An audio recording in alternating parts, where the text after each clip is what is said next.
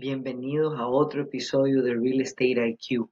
El día de hoy le tenemos un episodio muy especial donde tenemos con nosotros a dos visionarios fundadores de la empresa Avanti Way Realty, líder en el mercado en el sur de la Florida. Tenemos a Enrique Terán y Andrés Corda hablando sobre los horizontes de las inversiones inmobiliarias en estos tiempos tan eh, importantes a como los que estamos viviendo. En la sesión de hoy vamos a ver las tendencias y oportunidades del mercado inmobiliario, vamos a comparar los diferentes tipos de activos de inversión que se pueden considerar dentro de un portafolio de inversión, eh, tanto a, eh, activos de inmuebles como activos en rentas fijas y, otros tipos de activos. Vamos a ver la, el perfil de las inversiones inmobiliarias desde el punto de vista de flujo de caja, apreciación, eh, eh, estabilidad de mercado y la liquidez que existe en el mercado, ¿verdad? También vamos a ver las diferencias eh, entre los segmentos de mercado de inversionistas y los segmentos de mercado de individuos que usan las propiedades y vamos a ver el rol de los expertos locales en estas decisiones. Espero que nos acompañes acompañen para este episodio.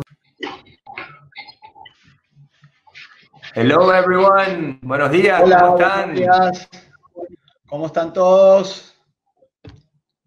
Gusto saludarlos. Hola Enrique, ¿cómo estás? Espero que... Bien, gracias. Aquí está entrando bastante gente eh, por el lado. Déjame, estamos chequeando unas cosas acá para arrancar.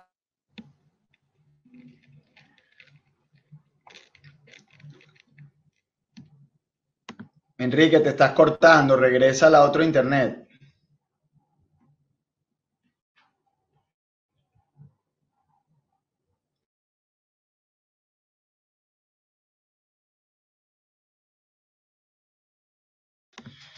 Ok, todos buenos días. Vamos a dar un minuto que, termine de entrar gente. Este, que estamos estamos súper overbooked el día de hoy. Un montón de, de, de atendís en el, en el, webinar, así que muy, muy contentos de poder estar con ustedes eh, el día de hoy. Enrique ya va a entrar, que tenía una, una, situación con el, con el internet, así que ya va a entrar de vuelta. Y mientras lo esperamos, eh, les, voy, les voy dando la bienvenida a todos. Hoy tenemos un grupo muy, muy diverso. Este, Estoy seguro que varios de nuestros agentes inmobiliarios, Amazing, eh, los agentpreneurs, están, están escuchándonos también de la misma manera.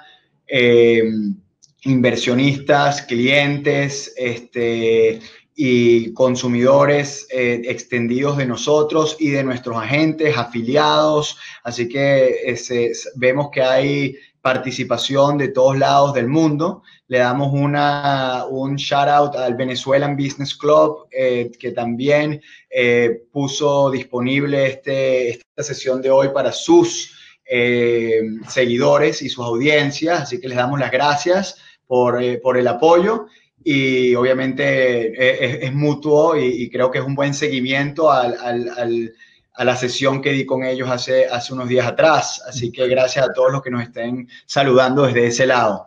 Buenos días a todos, estamos viendo eh, caras muy conocidas. Así que bueno, chicos, eh, esperamos que sea una, un, ratito muy agradable que pasemos juntos.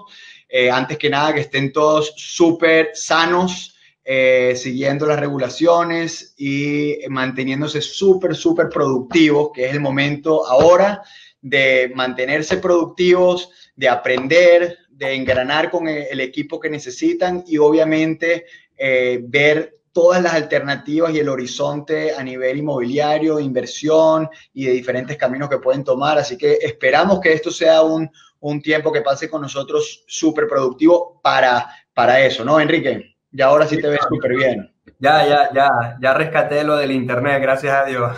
Así es. Eh, sí, bienvenidos a todo el mundo. De verdad que es un honor y un placer tenerlos acá esto, y poder compartir toda una estrategia extremadamente interesante eh, que hemos puesto conjunto eh, con bastante data, bastante información eh, nosotros trabajamos con el colegio aquí local FIU Real Estate Masters Program, en cual también han dado esto, varias, varios puntos importantes de cuáles serían las estrategias de inversión de aquí al futuro. Y, muy cómico, Andrés, antes de entrar, eh, Andrés y yo arrancamos la empresa en el último, eh, en la última recesión, ¿no? Y uno puede ver varios patrones que ya van arrancando, que te puede dar un poquito de outlook del mercado y obviamente como inversionista prepararte en, en, posicionarte de tomar ventajas de este tipo de situación, ¿no? Entonces, eh, trabajando con, con, muchos expertos que tenemos a la mano, eh, vamos viendo patrones de data, comportamiento de, de, data de ciertos niveles de inventarios de meses, oportunidades, por dónde va el mercado, considerando el unemployment, etcétera, etcétera, eh, que vamos a traer a esta presentación y creo que va a ser muy agradable para ustedes, informativo. Sí, y, hemos, hemos, estado ya con ustedes eh, en otras oportunidades, tanto Enrique por su lado como yo, dando información más global y macroeconómica o tendencias de mercado. Hoy vamos a traer algunas de esas cosas que son relevantes, pero la clave hoy es que de verdad tengan una estrategia eh, que es resilient, que es eh, fuerte para mercados como este, donde eh, nuestra empresa ha tenido mucho éxito en poder desarrollarlas desde la crisis pasada, donde empezamos con el primera persona que metió 100 mil dólares con nosotros, ahora tener prácticamente un, un, billón, que son mil millones de dólares under management, con diferentes no, articias de la, de la ¿cómo se dice? No? Diferentes ramas de inversión, pero que comenzó con una estrategia muy similar este, en la que creemos muchísimo, a la que le vamos ahora a posicionar, porque creemos y vemos que el mercado de una u otra manera, eh, con lo que vaya a pasar, aunque no tenemos la bolita mágica de hasta dónde sean las cifras exactas que van a llegar, ni el unemployment, ni el, la reapertura del mercado laboral, que es gran parte de lo que va a determinar hasta dónde caen o suben eh, los precios o los vacancies, etcétera. Sí queremos darle una estrategia que hecha desde muy chiquito hasta muy grande, eh, va a ser definitivamente una de aquellas que nosotros creemos que es la que deberían ponerle el ojo. Hemos eh, tenido un track record muy bonito implementándola a todo tipo de nivel, así que queremos share it con ustedes, compartirla y, darles... Eh, cosas donde puedan tomar acción y entender como esta tesis que les vamos a presentar muy palpable, ¿no? Claro, no, no. Y aquí veo, solo rapidito, veo gente de, España, bienvenidos, de Argentina, Chile, Guatemala, México. Eh, tenemos bastante gente a nivel mundial. Nos encanta, saber que, tenemos nuestros followers que, buscan nuestra información y esperamos eh, darles un, buena información en este, en este webinar. So let's get started, ¿no, Andrés? Vamos, cómo no. Vamos a compartir con ustedes una presentación. Este, déjame poner aquí la información nuestra para que nos puedan ver también. Eh, y bueno, vamos a comenzar, vamos a darles una, una vamos a, darle seguidilla a esta presentación para que tenga, tenga también visuales dentro de todo lo que vamos a estar conversando. Básicamente el panorama es específico, cuáles son las tendencias que vemos eh, y la, la, tesis que vemos con un tipo de producto para el tema de inversión hoy en día. Obviamente, diferentes mercados se manejan de diferentes maneras. Esta tesis abarca, yo creo que la totalidad de los mercados y simplemente es de qué manera se va a implementar en cada uno. Es donde hay que, tener expertos locales, obviamente como aquí les podemos dar en el sur de la Florida nosotros, con la red de nuestros agents que les pueden ayudar a implementar esta, esta estrategia. Entonces, Em, empezando creo con la parte más global de, lo que es eh, el mundo de real estate y por qué invertir en real estate. Enrique, llévanos un poquito sobre toda esa, esa filosofía, ¿no? Versus otros tipos de assets. Claro, claro que sí. Bueno, número uno, eh, soy, nosotros somos muy apasionados de bienes raíces, obviamente, porque trabajamos acá, pero no solamente eso, nuestras familias y nosotros invertimos en la rama de bienes raíces, ¿no? Y algo que, que a mí me ha, cantado de bienes raíces es que recibo una mensualidad todos los meses, es, un recurring efectivo donde puedo ver el cash value todos los meses, ¿no? Eh, me puedo deducir eh, sobre los impuestos que gano aquí en los Estados Unidos hay eh, depreciación que puedes utilizar contra el activo, que típicamente te pone en una posición de una inversión típica de bienes raíces donde no pagas impuestos sobre el ingreso que estás generando, sino hasta que vendas la propiedad. Eso es muy atractivo porque tengo un flujo de caja bastante interesante eh, sin, sin cargos fiscales, pues, ¿no? También otro, otro factor que es muy importante es la apreciación en el 2008, eh, Andrés, cuando arrancamos haciendo inversiones, algo muy bonito que ha pasado a través del tiempo es que el flujo de caja lo, lo consigo constantemente y a través de los años me va subiendo el, el, porcentaje que yo invertí, pero también tengo un apalancamiento de, de, apreciación que va subiendo, ¿no? Eh, dejando mi inversión eh, muy positiva, posicionada. también si inviertes bien en real estate, tienes mucha liquidez. Eh, y les cuento así rapidito, tuvimos un cliente que necesitaba liquidar sus inversiones rápido por, por el posicionamiento de, de, hoy en día, el mundo como estamos. Y en, no les miento, en cinco o seis días recibimos contratos para venderle los apartamentos que tenía para crear esa liquidez, que es muy importante. Si se invierte bien en el tipo de concepto que les damos, van a ser tangibles que son bastante líquidos. Y muy importante, es un, es un tangible, es, de uno, es un edificio o un apartamento que puedo ver. Eh, y lo último que diría, si, si pones a ver, Andrés, la esencia de la inversión de bienes raíces realmente es tan sencilla porque tengo que tocar una puerta y recibir un alquiler. O sea, a nivel de naturaleza de negocio es extremadamente simple manejarlo eh, de poder recibir dinero, ¿no? Son un concepto bastante interesante y típicamente en buenas inversiones está generando 50 centavos, eh, entre 60 y 40 centavos por cada dólar que genera la inversión, que pone un margen bastante atractivo. Eso dicho, entramos a la parte de los activos y la comparación, ¿no? Eh, tenemos obviamente bancos pagando intereses que hoy en día prácticamente va a ser cero, ¿no? Tenemos los bonos, tenemos el stock market, la bolsa y tenemos real estate. Algo que ves aquí simplemente en la presentación de real estate es que real estate te va a generar un high cash return, tiene el, la palanca, el, flujo de caja que te genera de los alquileres, tienes la apreciación como habíamos eh, hablado,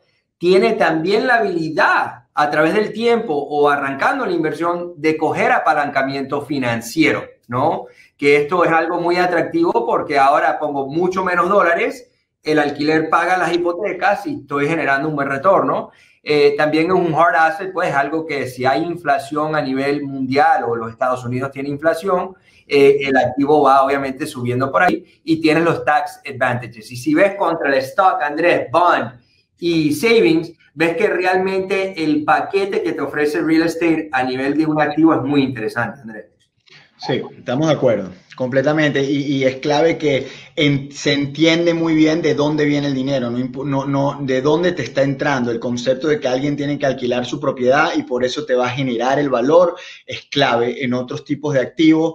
Yo creo que uno de los puntos más claves hoy en día mirar en el mundo inmobiliario es la volatilidad, la poca volatilidad que tiene relacionado y comparado con algunos otros activos, por ejemplo, en los equity markets, este, que hoy en día, dada una situación como esta, se dan cuenta como de repente de un día para el otro, es que el valor de tu portafolio cae a la mitad. Este, en el caso inmobiliario, son tendencias y movimientos y estrategias que puedes hacer para mitigar cualquier tipo de downside eh, eh, con la volatilidad y por eso creemos que va a ser muy relevante en este momento para la gente que tiene inversiones en su equities markets de empezar a hedge o empezar a, tener como alternativa dentro de su mundo de portafolio el lado inmobiliario, ¿no? y para eso creo que es importante identificar que hay diferentes tipos de inversionistas con diferentes apetitos. Enrique, háblanos un poquito de esa parte. No, no, muy, muy buena, muy buena eh, punto, que claro, el, la volatility, ¿no? La, la volatilidad. Sí, perdón. Esto no es tan dramática como son en otras inversiones, ¿no? Entonces, los inversionistas nuestros ahorita que el market se ha caído, eh, han, han, tenido que reposicionar, ver sus inversiones por ese lado. En la parte de bienes raíces, realmente no es que hemos visto una decaída de 30% del precio del valor. El real estate actúa mucho más lento que el stock market que te deja posicionar eh, eh, estratégicamente eh, cómo vas a salir o entrar al mercado. Así es. Entonces, los tipos de inversionistas es clave poderlos entender. Vamos a hacer muy rápidamente esto y hay que ver en qué perfil se encuentra cada uno. Ahora, nosotros vamos a atacar de, de tocarles hoy la estrategia que creemos que no importa qué tipo de inversionista eres, es parte de la combinación perfecta, eh, pero existe obviamente el, el, inversionista emocional, que es básicamente el dueño de su propiedad, porque al final cuando compras una propiedad inmobiliaria, también sientes que invertiste, ¿no? Sientes que, que, que normalmente es la inversión más importante de la mayoría de, de, de la gente en el mundo, es su propia casa pero esa es una inversión que va mezclada con el lado emocional. Cuando compras un second home, y ya vamos a hablar de eso en un rato, también hay una cierta capacidad de inversión, pero está la parte de usabilidad y a veces hay mucha confusión de por qué esos retornos no te están dando y es porque la parte emocional está por encima de la parte obviamente de inversión y eh, eh, no van alineadas, ¿no? Eh, y, pero al final sí es obviamente plata que tienes en un activo. Después está el que busca flujo de caja. Creo que esa es una de las, de las eh, vertientes más importantes en el lado inmobiliario, el que con la inversión quiere tener flujo para este, crecer sus savings, para hacer más inversiones o para pagar otros, otras deudas o, o, o, build eh, eh, efectivo para poder pagar en otro lado situaciones que tiene.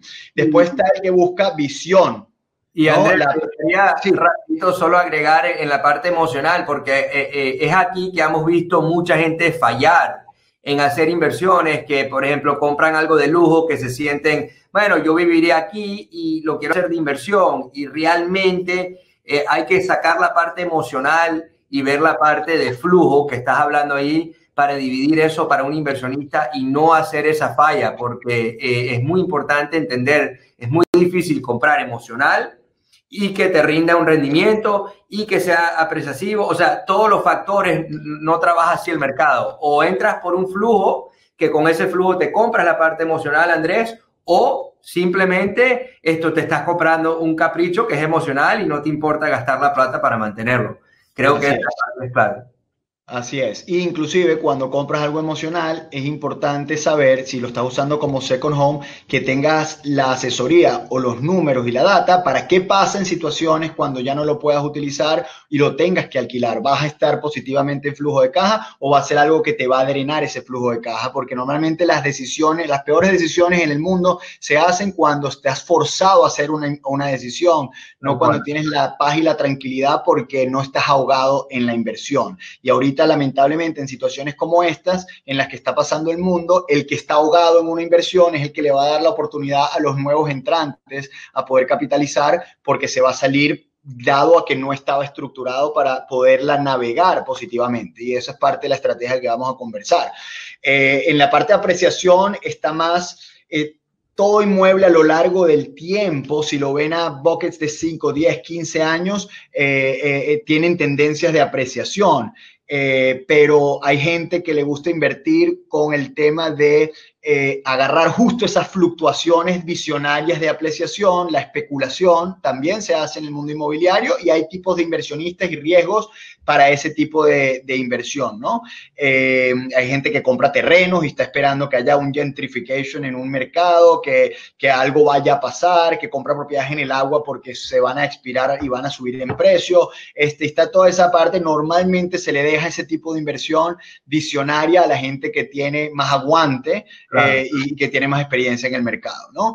Eh, el lado de, de estabilidad es el que compra propiedades para mantenerlas en el tiempo se financia y hace que el inquilino le pague lo suficiente para que pueda no crear flujo de caja, pero que aunque sea, se le pague sus gastos de la casa y entonces sin tener ninguna deuda, básicamente está usando la plata de terceros, la del banco, para que en un futuro pueda entonces tener equity o valor agregado en la propiedad y la pueda vender. Entonces no es alguien que busca flujo de caja, pero busca que el banco o la plata de alguien más le pague la inversión, le pague el crecimiento inmobiliario de su inversión. Normalmente son esos mortgages a largo plazo y, esa, y esa, esas tendencias donde, donde suben los, los valores de las propiedades. Tal cual. Hay otra que no vamos a entrar muy en detalle, pero uno puede invertir en el mundo inmobiliario en temas obviamente de muy parecidos al stock market o los bonos, donde tú inviertes en un fondo o inviertes en un fondo que construye, un fondo que maneja propiedades de flujo de caja o de diferentes vertientes, fondos comerciales, residenciales, se llaman REITs, Real Estate Investment Trust, hay el lado eh, eh, donde ahí estás invirtiendo básicamente en un pool donde tú no tomas las decisiones, no eres dueño de las propiedades, pero el fondo se va manejando a través de, lo que hacen y generan esas propiedades después de pagar los fees, ¿no?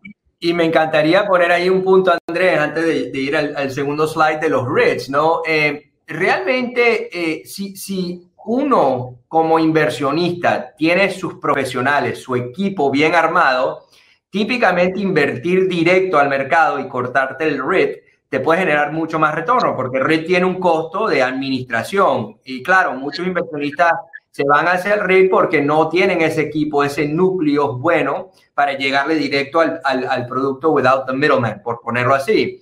Y eso es algo que es muy importante que van a ver aquí cómo escoger pues, e, e, estratégicamente la inversión y, y, obviamente una compañía como nosotros, cómo le podemos ayudar a aterrizar a través de nuestra red de más de mil profesionales que los pueden atender, hacer estas inversiones y estructurarse. Es importante. si quieres, vamos al próximo slide, Andrés que son de los activos, y me encantaría hablar un poco acá sobre, claro, hay muchas estrategias, señores, de, de la inversión, ¿no?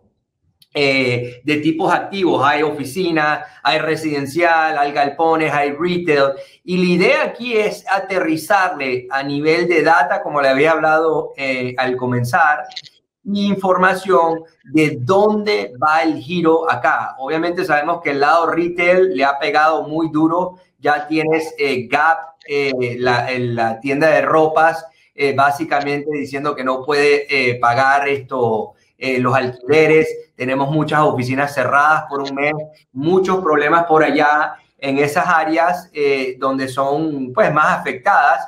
Y típicamente cuando vas viendo las historias de todas las recesiones en el pasado, Andrés, yo creo que siempre se pinta un activo que es el más resilient de manejar esto, los down markets y obviamente los up markets por ese lado. So, Andrés, explícanos cómo, cómo entrar en cada una y por qué eh, va a ser la mejor eh, la que hemos escogido eh, por tu lado. Sí, no, le, quería montar un, un, poquito de data de cómo funciona normalmente en, en, en los diferentes ciclos de los mercados, los diferentes tipos de activos hacia donde la gente se está eh, inclinando. Y, hay inversionistas para todo eh, y van a haber muchas oportunidades, depende también del nivel de riesgo, el nivel de capital que tienes eh, y el, el, nivel de apalancamiento que puedes lograr y cuál es tu experiencia también, la experiencia, el equipo que tienes alrededor y entonces vas a poder entrar en diferentes activos. Entonces, no, no, hoy nos vamos a enfocar en uno que creemos que para la audiencia va a ser masivo y todos van a poder tocarlo, bien sea de chiquito a grande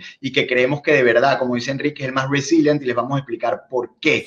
Eh, y, por, y, lo vivimos y lo, lo, hicimos y manejamos todo tipo de activos para clientes, pero eh, eh, del 2008 para acá este, creo que hemos, hemos tenido un track record muy bonito con el tipo de activo que, y, y, la estrategia que vamos a poder posicionarles. ¿no?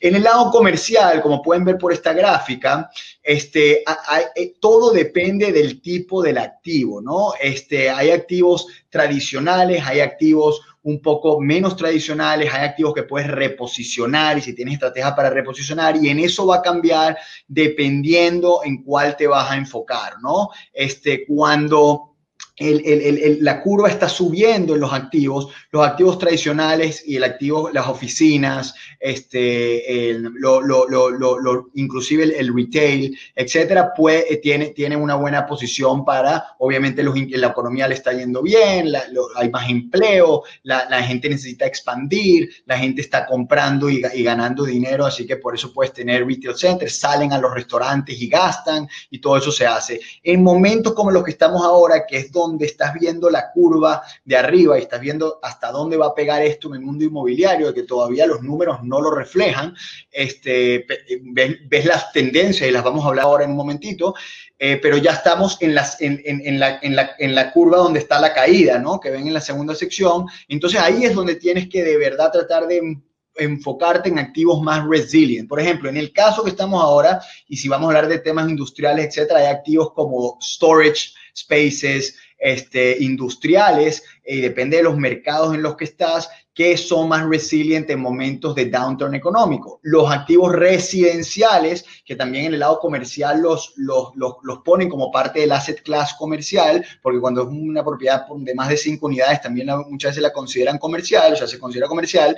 Este, en el multifamily se convierte mucho más resiliente. Entrar en retail o entrar en edificios de oficina grandes, este, en momentos como los que estamos pasando ahora, son, eh, son muy riesgosos eh, y son cosas que definitivamente hay expertos, hay fondos de inversión y hay gente que está eh, muy bien posicionada para tomar ventaja de, entrar y reposicionar, invertir para, para mejorar, cambiar tenants, este, etcétera, en ese tipo de, centros y lo va a hacer muy bien. Normalmente el inversionista pequeño que quiere empezar a invertir y colocar su capital va a tener un riesgo más grande, ¿no? Y, de vuelta los, los activos tradicionales vuelven a ser un jump mucho más grande cuando das la vuelta. Entonces, este, por eso hay, un momento solo muy específico donde activos eh, de, carácter eh, comercial son eh, muy atractivos para cualquier persona de poderse meter. Ahora,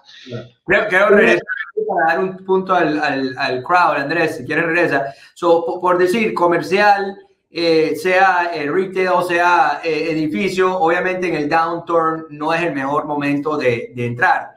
Ojo, claro, existen buenas oportunidades que de repente salgan, van a salir porque mucha gente no va a estar, o sea, no va a haber mucha atracción a comprar ese, activo eh, en cual se puede crear oportunidades y obvio, estando con, una buena empresa, con profesionales como los nuestros que les pueden caminar y encontrar este tipo de negocio, importante eh, estar ahí, pero la idea no es el momento de decirte commercial retail es donde quieres entrar, pues en general. Sí, no, definitivamente no. Ahora, eh, si en la audiencia hay gente que está con mucho capital y quiere entrar a, a, poder tomar ventaja de lo que va a estar más golpeado y tiene el holding power para mantener la inversión y la estructura, déjenos saber a nosotros cualquier otro profesional y, uno, y tenemos obviamente los equipos muy montados para enfocarse en ese tipo de activos, pero para la audiencia que tenemos hoy, si eres alguien que está queriendo comenzar a invertir tu propio capital, no, no eres un fondo de inversión, no tienes ese, ese, ese nivel de, o, eres experto haciéndolo, si eres alguien que construye centros comerciales, lo llevas haciendo toda tu vida, tú eres el que vas a tener las ventajas competitivas ahora de poder entrar y set yourself up para el futuro que claro que va a venir. Si vas a comprar tierra, todo ese tipo de situaciones vas a tener oportunidades, pero tienes que ser uno de esas empresas que o lleva haciendo esto toda la vida o tiene la manera de posicionarse. Lo, lo ponemos más claro así, ¿no, Enrique? Perfecto. Eh, ahora, algo que mucha gente le ha, le ha atraído por mucho tiempo eh, y, por ejemplo, el mercado que nosotros estamos por, por los últimos años, hasta yo te diría el año pasado y el anterior, mucha gente se ha enfocado en entrar, eh, se ha sobrepopulado este tipo de inversionista, es los fix and flips, ¿no? Los rehab, remodelar para revender, compro barato, remodelo y vendo es una estrategia muy común, eh, muy fácil para la gente de, entrar, la barrera de entrada es muy baja y es parte del problema, este, pero solo funciona bien en momentos de crecimiento. Entonces, es muy eh, complicado eh, en momentos, inclusive cuando ya estás llegando a la, a, la, a, la, a la, cúpula final, ya estábamos viendo mucha dificultad para este tipo de transacciones en, en, el último año o los últimos dos años. Ya de por sí era bien complejo y es porque nos encontramos en, en el pico donde, donde dice aquí que funciona bien, que Enrique acaba de colorear. Entonces ya ahora es extremadamente arriesgado. Ya lo es arriesgado desde hace uno o dos años, te diría yo, el último año particularmente, invertir en estos flips en flips porque el mercado, el costo de construcción se, ha elevado, se había elevado muchísimo, la cantidad de gente entrando al mercado con los precios como los que estaban no daban para que haya suficiente margen y ahora en la caída va a traer mucho más dificultad. Entonces, eh, eh, de que van a venir oportunidades para fix and flip, sí lo va a venir, eh, probablemente con inclusive más, bajo costo en la remodelación, pero les, va a ser no todavía. Entonces, si estás interesado en esa estrategia, la recomendación es ahora aprende, ahora agarra tu equipo, ahora eh, eh, comienza a seguir a quien, quien puede apoyarte dentro de este proceso y este, eh, empieza a entender qué herramientas y cómo te vas a posicionar, porque de que va a venir una vez que venga cierto tipo de, de, mercado recesionario, ¿no? Vuelva a llegar la, la, la curva de subida, es donde está la mejor oportunidad, así que ya vas a tener un tiempo ahora para prepararte. Enrique, ¿algo en cuanto a esta parte o no? no bueno, lo, último es que obviamente tienes que esperar que el bottom out pase y que, y que tengas un norte muy claro hacia arriba eh, en, en, esa lámina. Gracias, Andrés. En esa lámina eh, vas viendo que el, que, el, que el punto pues es acá y esto es crítico porque en muchas eh, recesiones tú puedes bajar, subes un poco, tienes mucha de este tipo de tendencia y de repente se, se sube y es importante agarrar con la seguridad que el mercado está entrando eh, en una subida para estar en ese mercado. Pero hoy en día, igual, como vamos a aterrizar, creo que hay muchas inversiones factibles que uno puede hacer eh, eh, por el lado de ellos eh, cómo va a estar el mercado ahorita en, los próximos meses.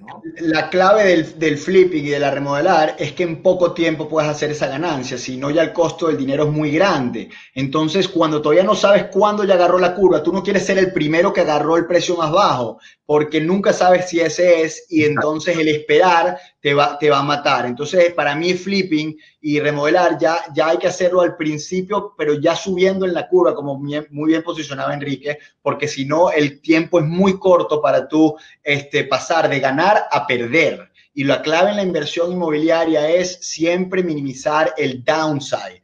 Y es muy difícil minimizar el downside cuando hay uncertainty, cuando hay este, todo este tipo de, de situaciones donde no sabes en qué momento es que va a venir el cambio. Entonces, una vez que el cambio vino y ya está estable, es que es mejor entrar un poquitico más tarde, pero seguro. ¿Okay? Este, ahora, vamos a entrar en los, dos gráficas donde pensamos que definitivamente no importa en qué parte del ciclo estés, como lo van a ver en esta, siempre va a haber oportunidad. Entonces, eh, eh, eh, aquí cuando el mercado está subiendo, obviamente cuando agarras desde lo más bajo y cuando compras muy bajo y agarras la subida al final, está la mejor oportunidad. Es muy difícil justo predecir cuándo llegas ahí.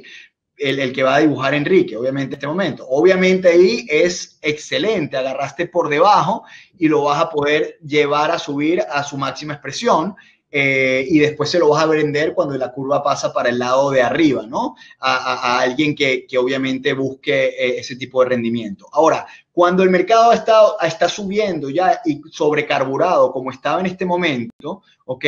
También hay una oportunidad. En ese momento también se veían muchas transacciones a menos cap rates o menos cash on cash, ¿ok? Menos eh, flujo de caja versus lo que te costaba la propiedad, pero estás positivo estás positivo, donde el mercado le está yendo bien, tienes pocas vacancias, las vacancias son menos, la, el alquiler es mayor, este, y te puedes mantener perfectamente en el mercado recibiendo un poquito menos de capital, pero logrando quizás más apreciación en el inmueble. Ahora estamos entrando en la parte central, Enrique, si quieres dibujármela allí, en donde estamos en la, en la, en la, en la posible caída de, que, puede llegar en este momento, que es donde nos encontrábamos en el 2008 también, por completamente diferentes variables, como Enrique les va a mostrar ahora con unas gráficas muy, muy interesantes, para entender en dónde nos encontramos como mercado. Pero en este tipo de inversión, cuando estás comprando propiedades multifamiliares, este, el, el, el, aunque es más difícil, ¿ok? Y escuchen esto, el difícil no lo hace malo el difícil, la gente a veces siente cuando las cosas son difíciles, no las voy a hacer. Ahí es cuando la mejor gente hace las mejores inversiones muchas veces. Y ahorita es donde, como las cosas se van a poner difíciles, el que tiene la posibilidad de entrar eh, y no la necesidad de salir rápidamente, porque son inversiones a largo plazo, va a poder navegar esa fluctuación del mercado este, para llegar a sacarle provecho cuando llegue la fase final de la subida. Y mientras tanto va a poder mantenerse en, un sector que todo el mundo necesita, que es el sector de la vivienda. Ahora, hoy en día uno no sabe hasta dónde vamos a estar sin reabrir la economía, hasta dónde vamos a estar con gente perdiendo el trabajo y cuánto va a tardar esa gente en recobrar sus trabajos. Pero lo más probable y si, ven data historial con muchos otros mercados donde han habido subidas y bajadas, es que todo lo que baja sube, esto es un ciclo y la gente regresa al trabajo. La pregunta es cuánto tiempo le va a tardar a la economía para ajustar todo lo que ahorita tiene que renacer, pero una vez que tú te posicionas cuando otros están asustados y se pusieron en financiamientos incorrectos y tienen que unload en propiedades donde alguien tiene que vivir y si no compra tiene que alquilar, este, y, como el mercado no está bien, la nueva gente no está construyendo. Entonces, toda ese, esa, esa dinámica que ahora se va a unfold en los próximos meses, tú vas a poder tener la oportunidad de posicionarte para, para, para agarrar ese flujo de caja. No, me gustaría agregar ahí, Andrés, que es muy importante que, que visualicen pues, la gente en el webinar eh, antes de la crisis, eh, habían todavía inversiones bastante buenas, ¿no? Inversiones que te pueden generar 4 a 6% en el multifamily market en average. Claro, tuvimos algunos que puedes comprar que te generan 9, 10, sí, pero eso, eso es posible, pero no era por, probable, pues, ¿no? O sea, no era en, en manera masiva. Y hoy en día, hablando como estamos viendo el mundo, donde el stock market se decayó, esto, em, eh, bancos ahora los CDs van a pagar cero, eh, creo que nos van a comenzar a cobrar más, más eh, fees, perdón, de, de, tener el dinero en el banco, porque el banco no está generando sobre ese dinero por el costo. y las personas que compraron en esta época, que compraron un 4 o 6%, tienen una súper buena inversión en el sentido que hoy en día nada te da eso, ¿no? Eso es muy importante entender como inversionista cuál es el posicionamiento de mi dinero hoy en día. ¿Qué está generando y qué tipo de riesgo tiene eh, el dinero? Porque mucha gente, Andrés, trata de, esperar a comprar, a, eh, perdón, eh, trata de esperar a comprar acá. O sea, quiero esperar hasta el final y la realidad es que si, tú esperas una curva así, puede fácilmente ser dos años que el mercado reaccionó o un año. Real estate no es como el stock market by any means. Toma tiempo reaccionar eh, y que las cosas fluyen a, su, naturaleza eh, debido a inventarios y cosas que vamos a hablar en las gráficas en el futuro. Pero es muy importante. Entonces, si, si hoy en día tu dinero está generando cero y puedes generar 4 a 6%, más vale tener la plata generándote algo que esperar dos años, no generes nada. Y en, este momento puede ser que mucha gente se active a invertir en bienes raíces, que es lo que tradicionalmente pasa en toda bajada. Como es un fixed asset, todos los mercados se van acá e invierte, invierte, invierte, que puede ser que uno pierda o no tenga la oportunidad de poder invertir. Y en la caída, Andrés, lo último que pondría acá es que eh, yo personalmente he negociado varios negocios donde el, el vendedor tiene miedo de esta caída, necesita liquidez y uno, como no, no estás comprando en una subida, que estás comprando una apreciación al futuro, sino uno hoy está comprando con la posibilidad que se caiga el mercado y yo tengo que calcular en mi precio de compra, Andrés, ese bajón. So, vez estoy comprando más abajo de lo que está el mercado hoy en día, que es importante entender esa nivelación. Cuando ya el mercado responde, es mucho más difícil utilizar estas tácticas porque ya todo el mundo dice, ah, no, pero el mercado ya está subiendo, ya no es igual como estaba antes. Y en el caso residencial, que es donde estamos entrando ahora, ¿por qué es el más resilient? Justamente es por, por par de cosas. Una es que todo el mundo necesita la vivienda. Entonces, y la otra es, pues estás comprando a largo plazo no estás comprando para flip en este caso, ¿no? Entonces, ¿qué pasa? Cuando tu término de compra se extiende, como Enrique dice muy bien, tú puedes esperar con algo healthy hasta que, hasta que todo mejore y ahora vas a tomar ventaja de la persona que se posicionó erróneamente, como decíamos antes, y no puede esperar por ese momento. No sabemos eh, eh, ahora, por ejemplo, este, hasta dónde van a bajar inclusive por un periodo pequeño las rentas por el shock que, existe, pero en tendencias de mercado, y vamos a hablar de las rentas un poquito más adelante, eh, más en detalle, pero en tendencias de mercado en recesión, las rentas siempre han subido. Entonces, si miramos históricamente lo que va a pasar y si la gente no puede comprar y tiene que pasarse a, alquilar, las rentas tienden a, subir. Si la gente, no, los constructores de propiedades de alquiler no están alquilando, no están construyendo nuevo, el inventario es bajo y tiende a subir. Entonces, claro, ahora te vas a posicionar en el mismo cap rate que quizás tenías antes al 4 y 6%, aunque es un menor costo que estás comprando, estás comprando más barato, pero como tienes algunas vacancias y tienes obviamente gente que te está pagando menos o que te está dejando de pagar, tienes que lidiar con eso, te sigue dando un 4%, que ya es mejor que muchas otras cosas, pero con una diferencia muy grande. Ese 4% tiene la posibilidad de subir al 6, 7, 8 en, en flujo de caja. Cuando comprabas en la, en la curva alta y estás subiendo, tu 4% es lo que da el mercado. Entonces ahora tienes la posición de comprar más barato, de tener propiedades más vacantes, con algunos más problemas de, de, collection, pero eso es temporal. Entonces, yo tú, tú, vas a posicionarte en mercados que antes no podías lograr ese cap rate y lo vas a poder lograr ahora. No, y creo, creo que es importante agregar ahí, Andrés, eh, eh, eh, claro, hay, hay, mucha preocupación. ¿Qué, va a pasar con el unemployment? ¿Qué va a pasar? O sea, claro, hay, hay, muchos factores ahí, pero lo interesante es que aquí en los Estados Unidos, por lo menos, tenemos el Section 8 Program, que es un programa del gobierno en cual paga los alquileres de las personas que tienen necesidad. Y obviamente, más y más gente va a calificar, en cual ayuda a absorber el vacancy rate y cosas así que son muy importantes eh, entender, Andrés, y creo explicar en el sentido que esto da eh, una protección bastante fuerte, porque si te vas también la ecuación que vamos a hablar acá hacia los inversionistas, eh, tenemos mercados que son de alto lujo, donde obviamente el gobierno no está ayudando, pero tienes el mercado de clase media, media baja, baja, que el gobierno sí viene y ayuda, dado las situaciones que crean mucho mejor factor de, rendimiento eh, en, el tipo de inversión de lo que sea multifamily residential.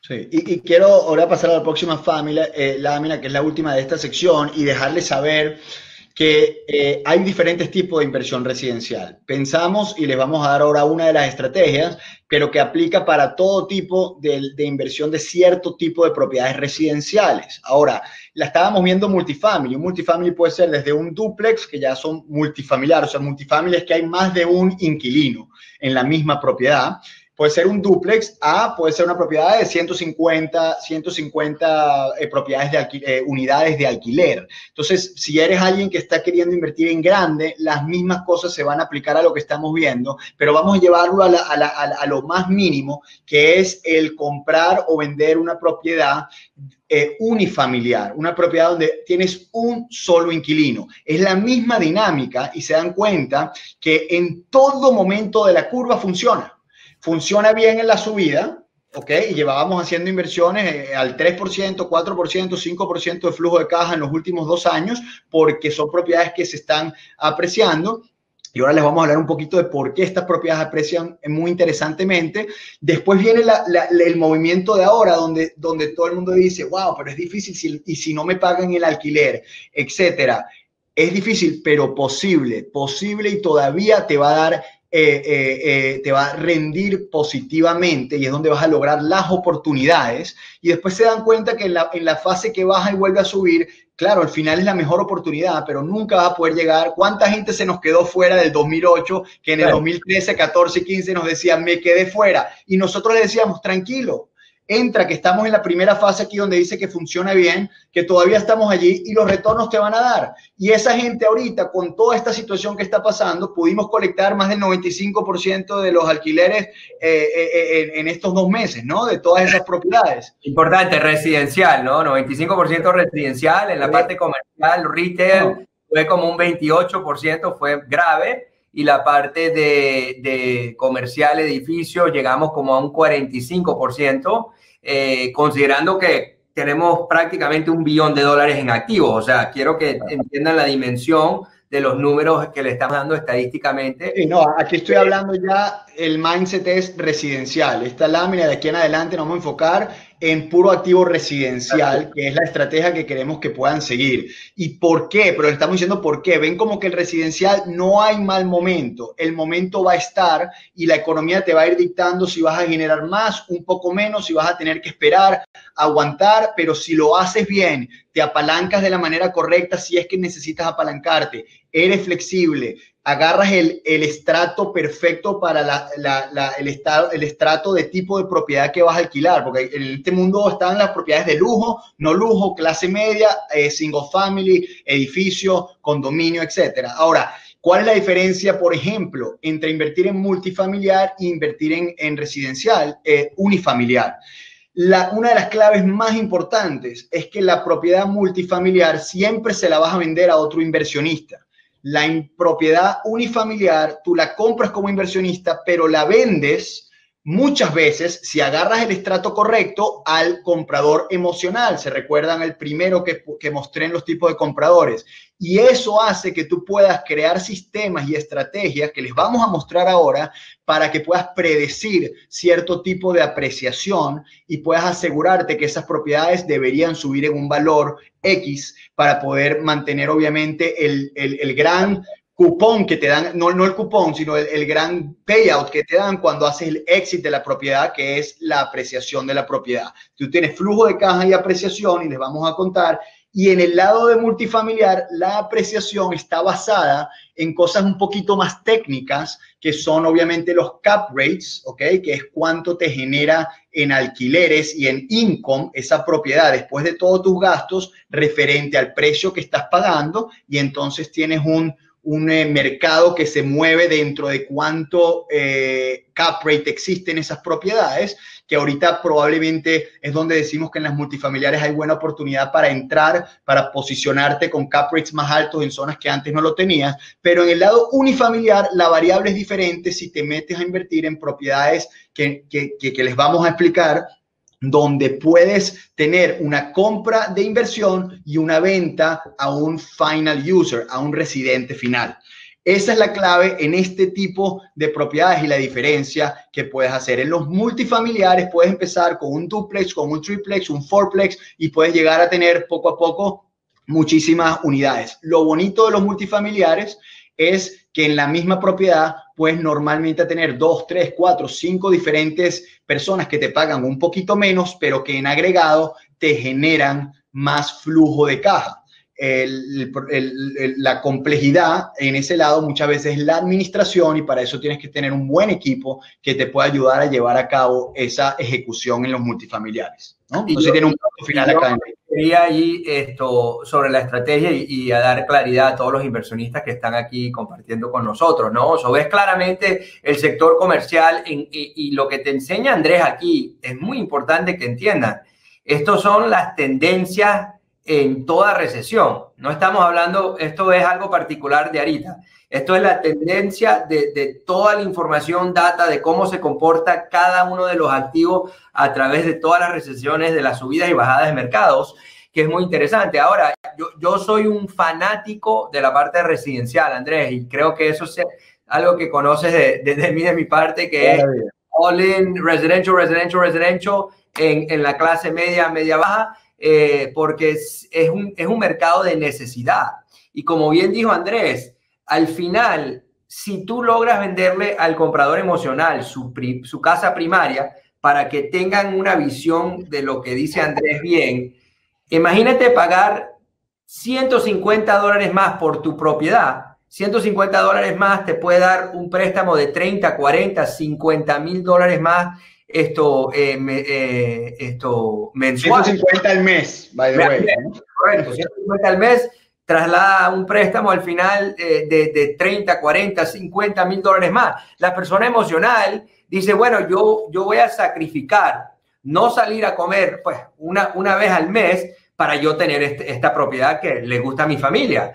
Mientras el inversionista no pensamos así. Entonces, siempre la estrategia que nosotros hemos utilizado es en el unifamiliar es muy sencillo. Comprar, aguantar y venderle a la gente eh, eh, como casa primaria, ¿no? Que te va y lo que pasa, y lo que pasa, pero que te interrumpa, en mercados como el de ahora, que pasó en el 2008, es que menos gente de la clase media puede comprar porque el financiamiento se, en el 2008 no había, ahora se va probablemente a achicar porque obviamente se están poniendo en el underwriting mucho más fuertes y por asegurar la liquidez de los bancos. Entonces, aunque los intereses van a estar muy buenos, no todo el mundo va a tener acceso o van a perder el, el empleo, están desempleados, no pueden entrar. Entonces, se vuelve un landscape, un momento muy bonito para que solo el inversionista pueda entrar y capitalizar y posicionarse para que cuando la economía retoque, este, puedas venderle a muchos de esos compradores emocionales que en el 2008 la diferencia es que ahí no había financiamiento y ahora sí lo hay y obviamente este, simplemente va a tener que volver a reabrir, ¿no? Tal cual, no. Y entonces la, estrategia del unifamiliar es muy sencilla. La estrategia de multifamily, que es una estrategia, eh, como dijo Andrés, eh, eh, o sea, más unidades concentradas, el truco es comprarte edificios que le puedas hacer un condo conversion al final. Un condo conversion es decir, agarramos el edificio, eh, convertimos las unidades eh, eh, únicas, unifamiliar, y vamos vendiendo una por una a través del tiempo, que crean estas estrategias de poder invertir en paquetes grandes, competir con los, los inversionistas que vas a comprar a un buen precio, porque el inversionista como nosotros, que manejamos el dinero que manejamos, compramos por precio absoluto ¿no? Eh, puedes comprar muy bien y después hacer un exit strategy de poder vender las unidades. Y by the way, mucha gente cuando ve esas diferencias, compro un multifamiliar o compro una unidad, se enfoca en decir, bueno, déjame comprar un fourplex y tengo 500 mil dólares, déjame comprar un fourplex o, un, un, un fiveplex, etcétera, porque va a ser fácil administrarlo. Es un solo inmueble, está en un solo lugar, tengo que lidiar con una sola tipo de gente, etcétera, etcétera. Entonces, por eso mucha gente siente que cuando, oye, para comprar 10 propiedades diferentes en diferentes lugares, se me vuelve muy complicado, déjame agarrar una y me enfoco solamente en esa, aunque tenga ciertas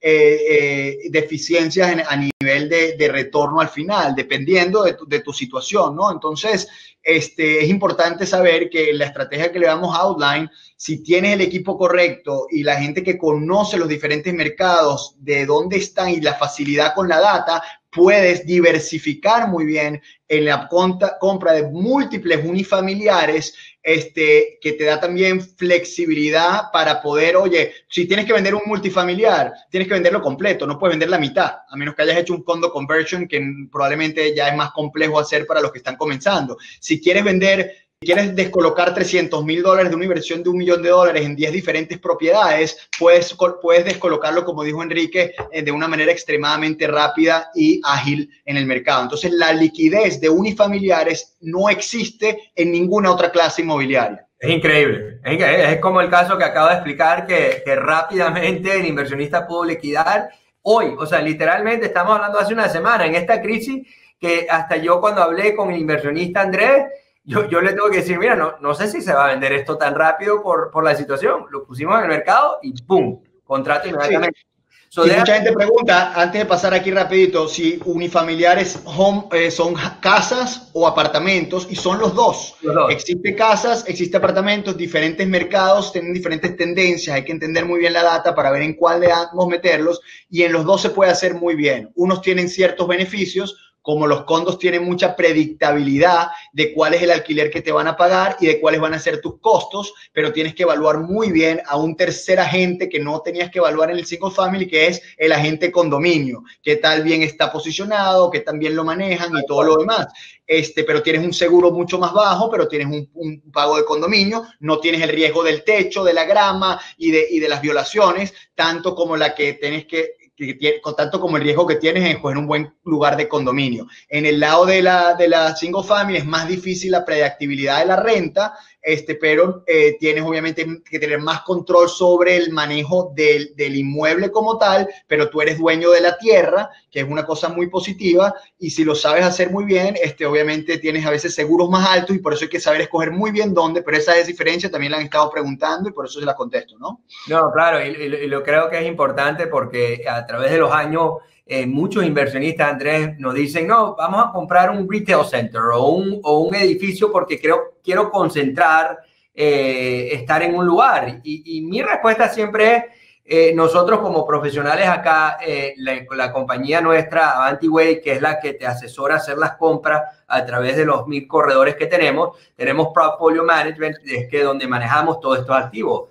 Y, y siempre lo que le digo al inversionista, eh, ¿usted activamente va a manejar la inversión? Y, la respuesta es no. Muchos inversionistas quieren que alguien le maneje esto profesionalmente, que le haga que rinda la plata mayormente y necesita un profesional. Entonces, si te compras 100 casas en Orlando, en Tampa, en Miami, qué sé yo, al, al inversionista no le debe importar más que la compañía que hace la gestión tenga la capacidad de poder manejar y tener recursos en toda esta zona para que una inversión de 30 casas o 100 casas que puedes tener concentradas eh, eh, en diferentes lugares, pues no, es muy fácil manejarla como si fuese un edificio, ¿no? So, siempre hay que buscar cuál es la mejor oportunidad y ahora entramos ya a la tendencia del mercado. La data que, que voy a estar compartiendo aquí con ustedes es la data de comportamiento de ciertos diferentes mercados que nosotros buscamos invertir. Eh, nuestros corredores acá tienen las herramientas de poder encontrar, identificar mercados que vamos a estar compartiendo con ustedes, que ha sido el éxito nuestro de poder manejar una cartera tan grande de dinero para inversionistas, en cual siempre han tenido, gracias a Dios, éxito en cada una de sus inversiones.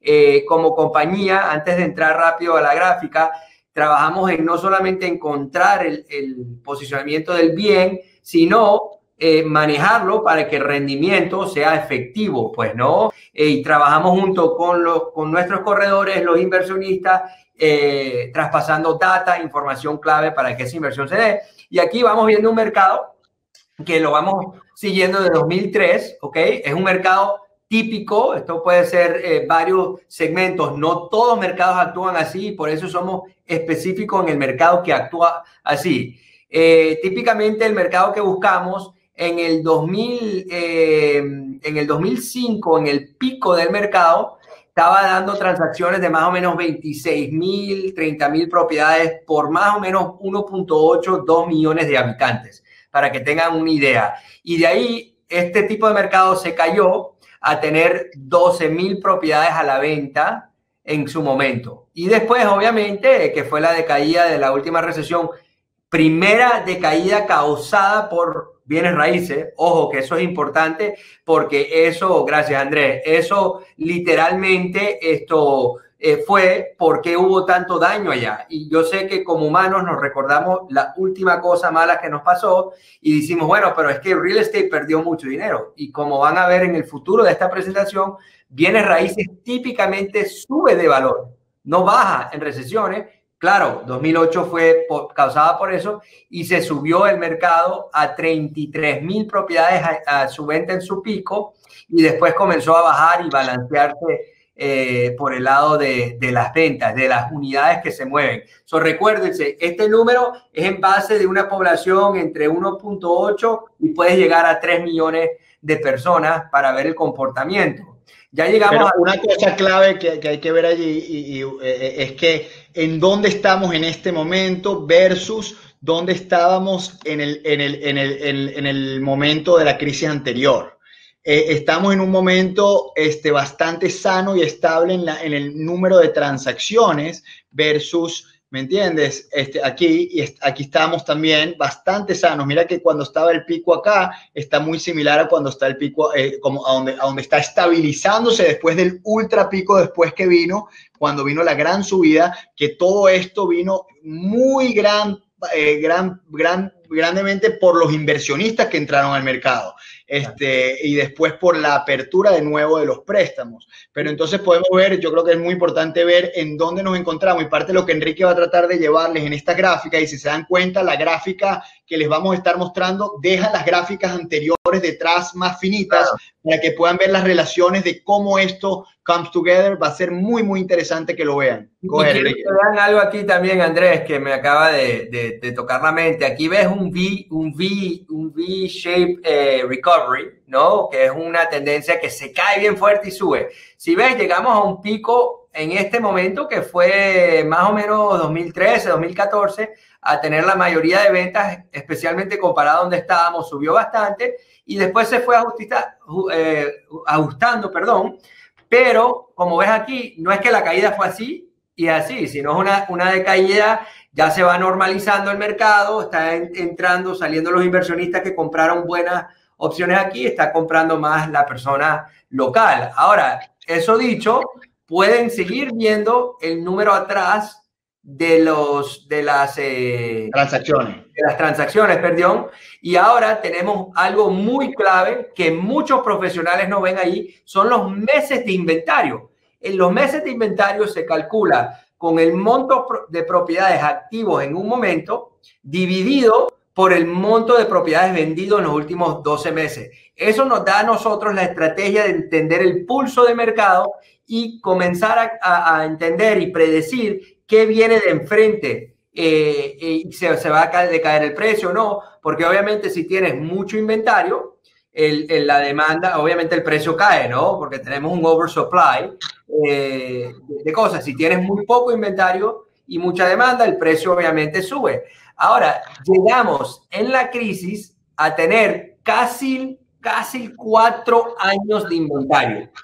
Cuando vas viendo un mercado antes, teníamos cinco meses en averaje. Y si vas viendo 2003, donde el mercado todavía no se había calentado, ves que esto eh, habían eh, más o menos cinco a, a siete, ocho meses de inventario, que es un mercado típico, que es lo que vas viendo acá. En este momento llegamos a casi cuatro años. Claro, había un, un surplus de propiedades. En el 2008 se calculó haber 5 millones de propiedades en, adición de la necesidad. Es decir, yo tenía una casa de, secundaria en la playa, tenía una casa en Orlando, tenía tres, cuatro inversiones, todo el mundo compró en exceso, obviamente por el financiamiento y las razones que creo que ya sabemos, eh, connecting the dots backwards. Eh, hoy en día hay negativo 2.5 millones de propiedades necesitadas en los Estados Unidos, o sea, estamos, el supply está negativo, en cual crea una, una oportunidad bastante interesante en el mercado de renta, porque sabemos en cada inversión, ¿ok? Los préstamos van bajando, ¿no? Por las recesiones, ¿qué significa? Que más gente va a tener que alquilar y si más gente alquila, más sube el precio. Aquí tenemos una que es el crecimiento de valor de precio a través del tiempo, ¿no? Eh, y si vamos viendo acá, vemos que el precio acá, al pico, subió 68% del 2013, ¿no? Todo está... Desde el 2003, desde el 2003. Perdón, 2003, perdón. Todo está basado... todo esto está basado en el precio que tenía las propiedades del 2003, cuánto subió y bajó desde ese momento. Después tuvimos un bajón de 31%, ¿ok? Se bajó el precio y fue la decaída más grande de real estate a nivel, a nivel nacional, ¿no? Porque si hay mercados que se caen fuerte, etcétera, etcétera, diferentes dinámicas a nivel nacional, fue la caída más grande de precio. Ahora, hoy en día lo sentamos con un 65% de aumento del valor de la propiedad en su momento, ¿no? So, atrás, creo que vayan viendo atrás, puedes ir viendo la gráfica eh, sutilmente de inventario, puedes ir viendo la gráfica de transacciones aquí atrás. Y algo que a mí me, me fascina del mercado de bienes raíces es que cuando tú ya veías acá que habían cuatro años de inventario, uno diría, bueno, me imagino que en este momento el precio estaría en el piso. Y si vas viendo, el precio no llegó hasta el piso, sino fácilmente dos años, año y medio después. Lo mismo pasó con el pico, llegó el pico, comienza a decaer el mercado, pero el, precio, eh, perdón, el, el, pico está acá, mira, el pico está acá y el precio siguió subiendo, aunque, aunque estaba bajando las transacciones del mercado. Claro. Y, y, ahí porque faltó el financiamiento y, la, la, gente empezó a perder las propiedades por préstamos que no está, tomó un tiempo hasta que la gente perdió las propiedades. Igual que ahora eh, de un momento al otro las propiedades no caen del mercado a menos de que se queden en el mercado y la diferencia entre supply y demand, cuántas propiedades hay versus cuántas entran, cuánta gente las sacó, todo eso mucho está por verse, por eso no hay un impacto actual en los precios de mercado, tú todavía no lo ves, se va a estar muy definiendo dependiendo de cuánta agilidad financiera va a haber versus cuánta gente regresa o no del unemployment, qué pasa con los forbearance, porque hoy en día hay equity en las propiedades, Enrique lo va a mostrar ahora también, y cuánto tiempo están durando las propiedades en el mercado sin venderse. Al final, si tú vas a vender una propiedad y a tu vecino se la compran en tres semanas en 600 mil dólares, solo porque tú veas las noticias no vas a bajar la propiedad a 500 mil. Si, vas a poder querer venderla en 600 también porque tu vecino todavía la vendió en 600. Si pasan tres meses y nadie te la compra o si te están quitando la propiedad del banco, cambia la situación. Cambia totalmente la situación. Pero, pero ves la, lo más importante ahí, eh, Andrés, voy a regresar un segundo, es, son las tendencias, que el mercado bienes raíces no reacciona tan rápido como es el stock market, ¿no? Tiene una tendencia más lenta de ver el efecto, pero eso dicho, eh, tenemos la habilidad, ¿ok? De poder predecir con cierta certidumbre qué es lo que va a venir pasando eh, un poco antes, ¿no? Ahora llegando a esta gráfica, vemos porcentaje de compras en efectivo. Es decir, el resto fue financiado. En el mercado de 2005 acá, van viendo que 90% del mercado era financiado, solo 10% compró en efectivo. Ya llegando en el pico del mercado, ¿ok? 66% de las transacciones, o sea, fuimos totalmente a la inversa, era, era en efectivo.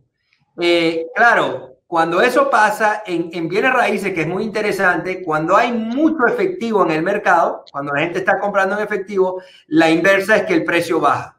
Y lo claramente ven aquí que este es el porcentaje de precio creciendo, vas viendo que se cae, ¿ok? Es obviamente mucha gente comprando en efectivo, que son inversionistas, eh, obviamente el mercado precio va bajando porque vamos buscando un retorno absoluto cuando compramos. Cuando hay mucho financiamiento, eh, obviamente es más el comprador emocional comprando su casa y como yo digo, 100 dólares más al mes, 150 dólares más al mes, yo, yo consumista o, o propietario no me voy a morir, voy a sacrificar un poco, pero prefiero eso y tener mi casa, el precio sube porque no compran el precio global, compran la mensualidad de su propiedad. So, viendo esto, un mercado balanceado, yéndonos a, a, 1980 hasta el año 2000, viene haciendo 20, 25% en efectivo y 75% o 80% financiado. Eh, ya veas que aquí más préstamos van entrando, más préstamos, más transacciones con préstamos, y llega el punto donde hoy en día nos sentamos en un mercado todavía, en mi opinión, no balanceado, porque no, no llegamos al 20% o 25%, ya estábamos llegando cerca, donde 33% de las transacciones son efectivos y el resto es financiado eh, en banco. Esto es muy importante entender porque esto, si vas viendo acá mucho financiamiento, crea que el precio esté eh, muy inflado. Hoy en día no estamos en esa condición eh, específica, ¿no? Que teníamos allí, pero eh, igual es una situación muy, muy interesante. Eh, sabiendo que el mercado ya estaba eh, topándose de precio. ¿no? Y combinada con esta, es espectacular verlo. Rápido, esta es una rápida de ver, Enrique, que, que es básicamente los préstamos malos. El subprime, para que ustedes entiendan, es un mercado, señores y señoras, en cual son esos préstamos de pon poco down payment, no me tienes que enseñar tu ingreso, si pones tanto de down. Son los préstamos prácticamente para que entiendan que no compra el gobierno de los Estados Unidos. Fannie Mae, Freddie Mac, estos nombres grandes, son los que llamamos prime loan. Serían no subprime, sino prime. Entonces, eso dicho, eh, vas viendo que en el 2006 llegó a un pico de 73% de las transacciones eran subprime, eran préstamos que el, Estado, el, gobierno de los Estados Unidos no compra. Eh, los compran los inversionistas en mercados secundarios y después hubo una decaída donde prácticamente no hubo. Cero, cero, cero, cero subprime lending. Ahora hoy en día ya se estaba reactivando eh, obviamente que es un efecto inversa, que el precio sigue subiendo, que lo pueden ver claramente aquí, que hemos tenido una tendencia de subida de precio bastante agresivo. Ahora, esto, en mi opinión, se va a eliminar otra vez, porque eh, esta, esta gente apuesta en el mercado, tiene que estar subiendo para que den los préstamos. Si está bajando, no entran, en cual, como dijo Andrés al comienzo, esto va a crear esto, eh, menos personas con la capacidad de comprar dejando que más y más propiedades tengan un poder de comprar en efectivo. Esto muestra muy fácil la diferencia entre el 2008 y ahora, donde son dos crisis completamente diferentes y donde nos agarra al mundo inmobiliario en dos momentos muy diferentes. Los compradores del 2008 la gente que eh, con préstamos irresponsables versus compradores, hoy en día los que son holders de los mortgages son gente con eh, equity en las propiedades, número uno, por, la, por el precio versus, lo, versus la cantidad de financiamiento y porque lo, las, y son propiedades que subieron en precio y que tenían préstamos con buenos down payments y con gente capacitada a poderlos pagar. El tema ahora, claro, es el unemployment y en cuánto tiempo ellos tengan que salir a vender esas propiedades, que no necesariamente foreclosure, porque no están upside down, sino que las tengan que quizás salir a vender a un precio un poco más bajo y que creen ciertas oportunidades con las bajadas de precio, que está por verse hasta dónde van a caer. Claro, y esta, esta es fascinante. Esta es eh, el costo de comprar contra alquilar. ¿Ok? Eh, para mí esto es algo que determina sumamente eh, efectivo qué va a pasar con el mercado futuro. Yo soy alguien que ha pensado siempre, siempre, el mercado no se mueve emocionalmente, se mueve con una parte lógica. Claro, el mercado se puede subir un poco más porque todo el mundo está entusiasmado y compra y compra y compra, sí, pero llega una parte lógica que entra, que es ¿Cuánto me cuesta comprar una propiedad y cuánto me cuesta alquilar? Imagínense que en el año 2005, ¿ok? Acá, era 98% más caro comprarte una propiedad. Es decir, si yo alquilo una propiedad por mil dólares, yo pagaba casi dos mil dólares para ser dueño de esa propiedad. Eso no tenía lógica. Obviamente, ya cuando nosotros veníamos estudiando el mercado por aquí, Andrés, te recordás que ya sabíamos, mira, esto va a explotar en un momento dado porque no tiene sentido. Después hizo totalmente el inverso. Se volvió 35% más barato ser dueño que inquilino. Y eso tampoco hace sentido.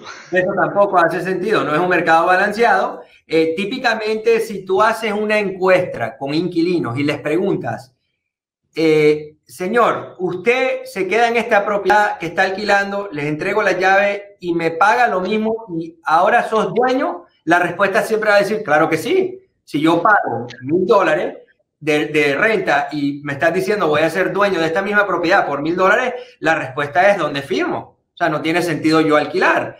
Eh, aquí se volvió más barato, pero ¿qué pasó? Es que no había financiamiento. Si nos regresamos rápidamente al subprime, ya esta gente que compra con préstamo, eh, eh, con ayuda pues de préstamo eh, que no tienes que enseñar el ingreso tanto, es más basado en tu reporte de crédito. Riesgoso, ya no existe. Entonces, claro, llegó a ser más barato, que esto creó una oportunidad de oro, señores. Oro, porque era, era un tiro al piso. Estoy comprando como dueño, mi costo de ser dueño es 33% menos y mi costo de alquilar es tanto, me estoy ganando un margen de ganancia muy grande. Pero había un problema, en esta época nadie podía comprar, nadie podía, eh, nadie podía financiarse de la clase media. Entonces, aunque estaba la oportunidad, ahí es donde viene nuestra tesis, que ahora les vamos a presentar, donde está la, la oportunidad más importante. Porque si ahí nadie podía comprar, o solo los inversionistas con efectivo podían comprar porque no había financiamiento y la gente estaba perdiendo sus trabajos, que es algo parecido a lo que puede pasar ahora por otras variables, este, entonces tiene que haber la tendencia donde se balancee el mercado y tú estás comprando algo que el inquilino debería poderte comprar por más valor cuando pueda ser financiado. Y esa es la clave de la tesis. Y creo que agregar ahí, Andrés, que es muy interesante, es que el inquilino siempre está dispuesto a pagar un poco más para ser dueño. Siempre. más. Exacto. Entonces, ese poquito más, ¿qué es lo que, qué es lo que significa cuando lo ves en una encuesta de, de muchos, muchos inquilinos? Es que yo quiero gastar lo mismo que gastaba antes. Es decir, Andrés, yo quiero gastar mil dólares al mes. ¿Ok? Eso, ese costo, ¿qué debe hacer? Es mi interés, es mi condominio, es mi seguro. Y lo más que yo pago es la parte que debe irse al principal, al préstamo porque ya yo estoy ahorrando esa diferencia. Y ahorita el mercado está 1.59% más caro ser dueño que inquilino, todavía no balanceado, porque el número adecuado tiene que hacer entre un 10 y un 15% hasta llegando a 20% más para un mercado balanceado. Es decir, lo que pago mensual es el mismo costo de mi alquiler y lo adicional que pago es la, el principal de mi préstamo en cual yo me ahorro. Por eso llevábamos estos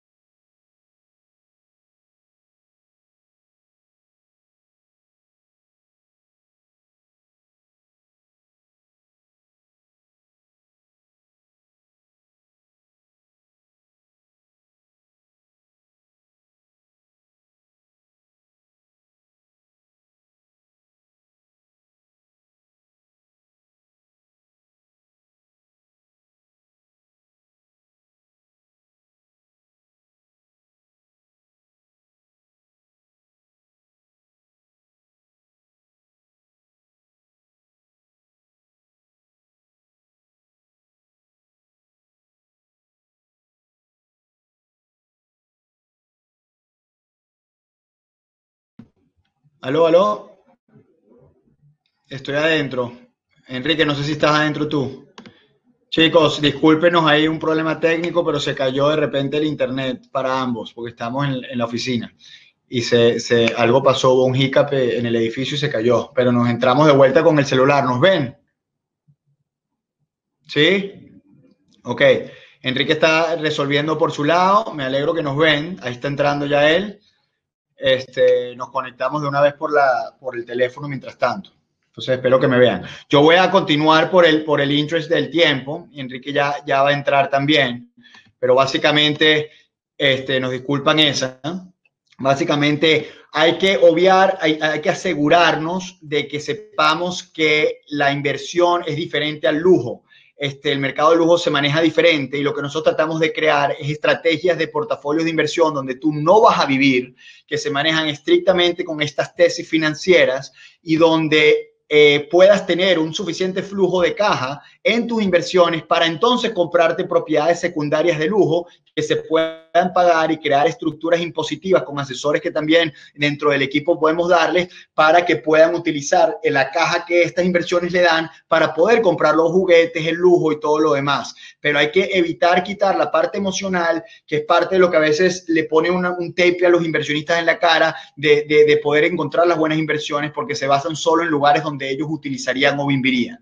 Entonces, basado en ese, en, ese, en esa ecuación, déjame llevarlo sobre la oportunidad de inversión, que es obviamente en momentos donde el financiamiento o la adquisición de inmuebles va a ser más complicada, bien sea por la capacidad de la gente de comprar o porque los financiamientos se van a poder más estrictos, el portafolio ideal está enfocado en múltiples condominios o single families o multifamilies, dependiendo, pero vamos, vamos a, enfocarnos desde la, unidad unitaria de un solo tenant y expandir, eh, ubicados en zonas de... Sí, yeah, we can hear you. Okay, media baja, este, en momentos donde eh, es más económico para las en lugares donde sea más económico para la gente en estos momentos, en esos mercados, comprar que alquilar, porque vas a entrar con una apreciación predecible, un influjo de caja atractivo e inquilinos que siempre puedes cambiar el uno por el otro y donde las tendencias de alquiler vuelven a subir y donde al mismo tiempo los costos de mantención o de reparación son más bajos. Entonces, buscamos entrar en lugares de alta demanda de renta, donde haya bajo costo de mantenimiento, donde los eh, costos de las propiedades tengan variables predecibles de cuál va a ser tu costo y cuál va a ser tu carry, donde haya poca nueva construcción, donde haya poca vacancia y este, donde la apreciación sea fundamentada y predecible justamente por la ecuación de rent versus buy. Eso es muy importante y donde no estés entonces sujeto al impacto de subida, bajada, etcétera, de los intereses, porque estás ubicado en el peor de los escenarios, estás bien ubicado con algo positivo, donde si, si Dios lo quiera alguien, tienes una situación, va a ser simplemente bajadita de flujo de caja por un tiempo y después vuelves a recuperar y donde vemos dos variables, flujo de caja y apreciación. Entonces, ¿cómo atacamos este mercado? Primero recordarse, la, inversión inmobiliaria siempre va a estar basada en la, eh, la combinación entre tu, tu, apreciación y tu flujo de caja. Eso te da el retorno total de una inversión. Enrique, llévanos rapidito sobre esta lámina de, de, dónde encontrar mercados y, eh, y, el gran factor de renta versus el valor de las ventas. So, rápidamente aquí hicimos un, mapa calor a través de todos los Estados Unidos sobre las rentas, ¿no? Y vamos viendo lugares como San Francisco, que está rojo, amarillo, Nueva York, que está rojo, amarillo, ves Miami, que está amarillo. Ahora, hicimos la inversa, sacamos un, mapa calor con todas las ventas que existen a, a, través de los Estados Unidos y vas prácticamente viendo que aquí, San Francisco, que es rojo, amarillo, rentar, aquí ves que es rojo, rojo, comprar y, anaranjado, ¿no? Es decir, aquí más o menos el precio de compra y renta están altos, pero está más alto el precio de compra. En Miami particularmente, es la única que vas a ver esto, compras en un precio verde, o sea, un precio bajo, y el alquiler está más alto en general. En lo que es en, en, la Florida pasa mucho en los sectores que vamos viendo, Andrés, que esto es muy interesante. Aquí tenemos una foto por miles que vas viendo todos los alquileres que pasan en la Florida, ¿no? Aquí vamos viendo de mil a diez mil dólares o más. Y fácilmente vemos que 73% de los alquileres pasan entre mil y mil quinientos dólares. Esto es clave porque mucha otra gente que vemos que invierten, invierten en el mercado de 2.500, 3.000, perdón, 3.000 para arriba y eso no es el mercado donde hay la demanda que habla Andrés, para tener el flujo de caja eh, por ese lado, ¿no? Aquí tenemos eh, un segmento eh, de, población, ¿no? aquí tienes la clase alta en lo que es la Florida, que viene siendo gente que gana más de 500 mil dólares, pagan más de 10 mil dólares mensuales por su hipoteca o alquilar, 2% de la población, pero obviamente esta gente tiene liquidez, tiene el dinero para comprar, tiene un porcentaje altísimo de dueño de propiedad. El mercado clase media alta, el estrato medio alto, es entre 100 y 500 mil dólares y, y, paga entre 2.600 a 10 mil dólares mensuales, viene siendo 9% de la, la, población, y igual tiene un porcentaje alto de ser dueños de propiedades. Ahora, la clase media, media baja, ¿ok? En estos dos estratos, que son gente que gana entre 15 y 100 mil dólares anuales, gasta entre 1.000 y 2.500 mensuales, viene haciendo casi la mitad de la población, tiene un home ownership rate por debajo, o sea que hay una demanda. Es decir, esto mismo acá está cruzado con la población, los porcentajes, y vas viendo que la data va coincidiendo que hay una demanda muy fuerte en este mercado. El estrato bajo es también un buen estrato de invertir, pero son muy mala paga. Y hacer mala paga no tienes el retorno que puedes generar la seguridad de clase media, media baja, donde nos enfocamos nosotros 100% para hacer las inversiones para los inversionistas, ¿no? Eso dicho, vamos viendo que desde el año 2003 hasta el, ahorita, 2019, pues que se terminó este reporte que hicimos, el valor de los alquileres en los mercados que escogemos particularmente ha subido un 125%. O sea, el precio de alquiler históricamente ha venido subiendo, subiendo, subiendo. Esto en el año acá, 2004, 2006, fue, fueron los únicos años que se quedaron eh, el mismo valor porque simplemente todo el mundo estaba comprando. So, nosotros no vemos que el valor de alquiler va a bajarse. Puede ser que se ajuste rapidito y después siga subiendo porque hay dos factores. Número uno, Tienes el factor donde el, el, supply de las propiedades, el inventario, está negativo 2.5 millones a nivel nacional. Y número dos, si menos gente tiene la capacidad, perdón, de comprar por los préstamos, lo único que van a hacer es alquiler y eso va a crear que la demanda sube, sube, sube por el lado de allá. Un punto rapidito respecto a eso, rapidísimo nada más en este momento estamos viendo que las propiedades, hicimos un análisis de cuánto ha bajado en los últimos dos meses los precios de las propiedades en alquiler y muy interesante, los listings nuevos que están entrando han bajado entre, están entrando a un 4 o 5% por debajo en la mayoría de los mercados. Esto hay que verlo mercado por mercado de lo que estaban antes, pero eso solamente es para tratar de fill up esos vacancies, para tratar de bajar los vacancies actualmente y dar un gancho para que la gente alquile, pero, pero les está funcionando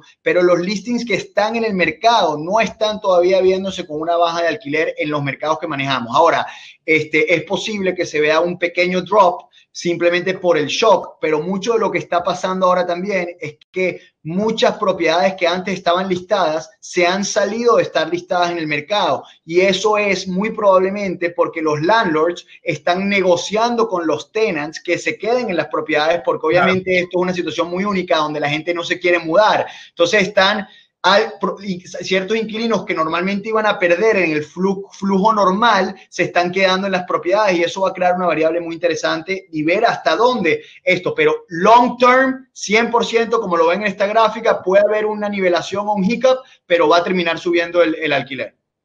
Va a terminar. So, yendo a, apreciación atractiva, el, el, el éxito en la inversión, ¿ok? Es encontrar mercados en cual el alquiler es más costoso que ser dueño. Aquí lo pueden ver claramente. Todavía hoy en día existen muchos mercados donde esto pasa. Donde no quieres invertir es donde el costo de ser dueño es mayor que ser inquilino, especialmente cuando lo vas viendo la relación y la diferencia eh, eh, de nuestro lado. Ahora, todos nuestros corredores, y Andrés, yo creo que eh, es el siguiente o por ahí le vas a enseñar el, la plataforma.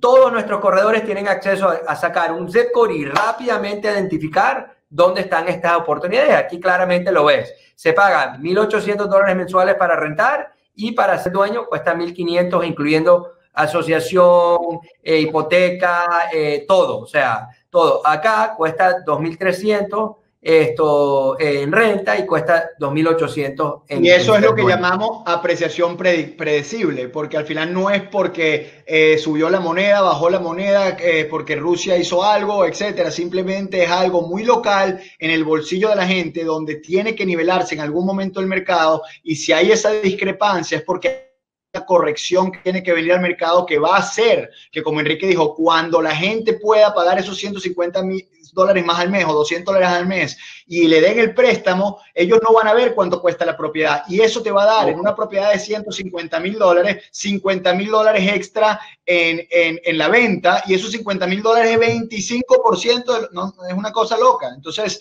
eh, eh, es muy interesante. Históricamente, tienes que regresar atrás del tiempo que esto es lo que había pasado. Me explico, que era, era un mercado balanceado, porque mercados eh, de, de heavy cash flow o bajo nivel siempre es más costoso alquilar que ser dueño. Eso es importante entenderlo. Nosotros buscamos esa tendencia donde era un poquito más costoso ser dueño, un mercado balanceado, que alquiler en su pasado y podemos invertir hoy en día esperando que esto se vuelve a la inversa, que es lo que dice Andrés, es, la apreciación calculada en tu inversión, ¿no? Siguiendo acá, estamos viendo acá esto, apreciación de las propiedades a través del tiempo y claramente vemos tendencias de subida siempre. Claro, aquí tuvimos todo lo que fue el boom, que ves que, que es una, una parte abnormal, porque si ya agarras la línea de subida, va subiendo, se sube de un patrón normal. Claro, aquí tuvimos este en exceso, que históricamente de 1975, que tenemos la data, no se había visto eh, en ese lado. So, eh, aquí está el anomaly y está la secuencia. Ahora, eso dicho, sabemos que todo mercado va subiendo, bajando, subiendo, bajando a través de llegar esta línea de, de, seguir subiendo. Muy importante que entiendan eso, ¿no? Y aquí es donde se van creando las oportunidades que hoy en día hay que estar preparado para tomar posición porque estamos en una de estas entrando ahorita, en una recesión. Si, te posicionas con flujo de caja positivo, siempre vas a poder tener la posibilidad de esperar el mejor momento para salir cuando te posicionas con flujo de caja negativo o estás con financiamientos inapropiados este, o, compras inapropiadas o costos inapropiados de carry en otros segmentos del mercado o donde el vacancy es muy alto o te cuesta mucho la propiedad o te cuesta mucho mantenerla o el financiamiento es erróneo, entonces, no puedes esperar al momento en, estos ciclos de 5 o 10 años para poder sacarle el maximizar el, el, provecho de tu propiedad. Y por eso esta estrategia es una estrategia a lo largo de un tiempo. Y, como lo dijiste, para traerlo en visión, si yo compré aquí en esta recesión, ¿ok? A través del tiempo, ya si vas viendo acá, en la próxima, ya la próxima recesión, en cualquier momento de aquí arriba, estoy positivo de lo que yo compré de la última vez, que es lo que estamos viendo hoy en día. Y por eso, comprando acá el activo adecuado, como hablamos el comienzo de la presentación, es clave, clave, clave. Aquí tienen la historia de las recesiones de 1980 hasta hoy en día. Y van viendo que en 1980, en la recesión, el valor de casa subió, el GDP bajó, el valor de propiedades subió. En 1985 pasó lo mismo, subió el valor de la propiedad. En 1990 bajó, pero por 0.9%, muy, muy, muy poco bajó la parte de bienes raíces. Esa fue la guerra del Golfo y tenía mucho tema petrolero adentro, ¿no?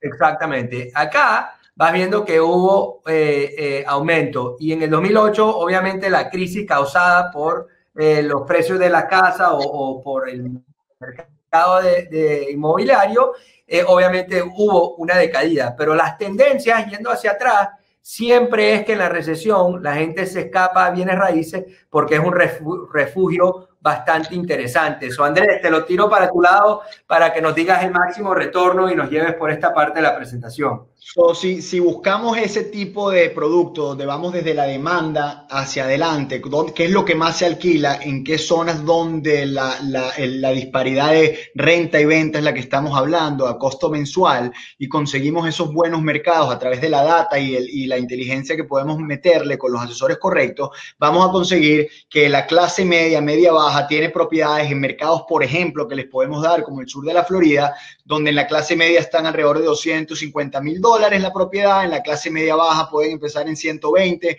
este, 150 mil, y ahí es donde está el sweet spot de poder invertir eh, desde los 120 mil dólares hasta los 250 mil dólares en propiedades unifamiliares. Cuando te vas a, a propiedades multifamiliares, pueden subir un poco más los precios y lo que estás basando es el mismo análisis que les estoy mostrando ahora a nivel ya de por cuarto, ¿no? Que, que, vamos a mostrarles ahorita. Pero básicamente, again, lo que tienen que ver es la alta rentabilidad con low vacancy, flujo de caja positivo y con ese tipo de apreciación predecible, que no es mucha apreciación, pero es mucha para cada tipo de propiedad y lo que está eh, colocando. Y estos son los retornos esperados que puedes estar viendo en momentos eh, eh, ahorita. Solo que lo que probablemente vas a poder tener acceso entrando a invertir. Propiedades que compras pone de 260 mil dólares, te generan después de todos los gastos, administración, comisiones, seguro, todo lo demás, alrededor de 13 mil, alrededor generándote un 5% anualizado, que puedes llegarlo si los precios bajan y lo puedes lograr esta misma propiedad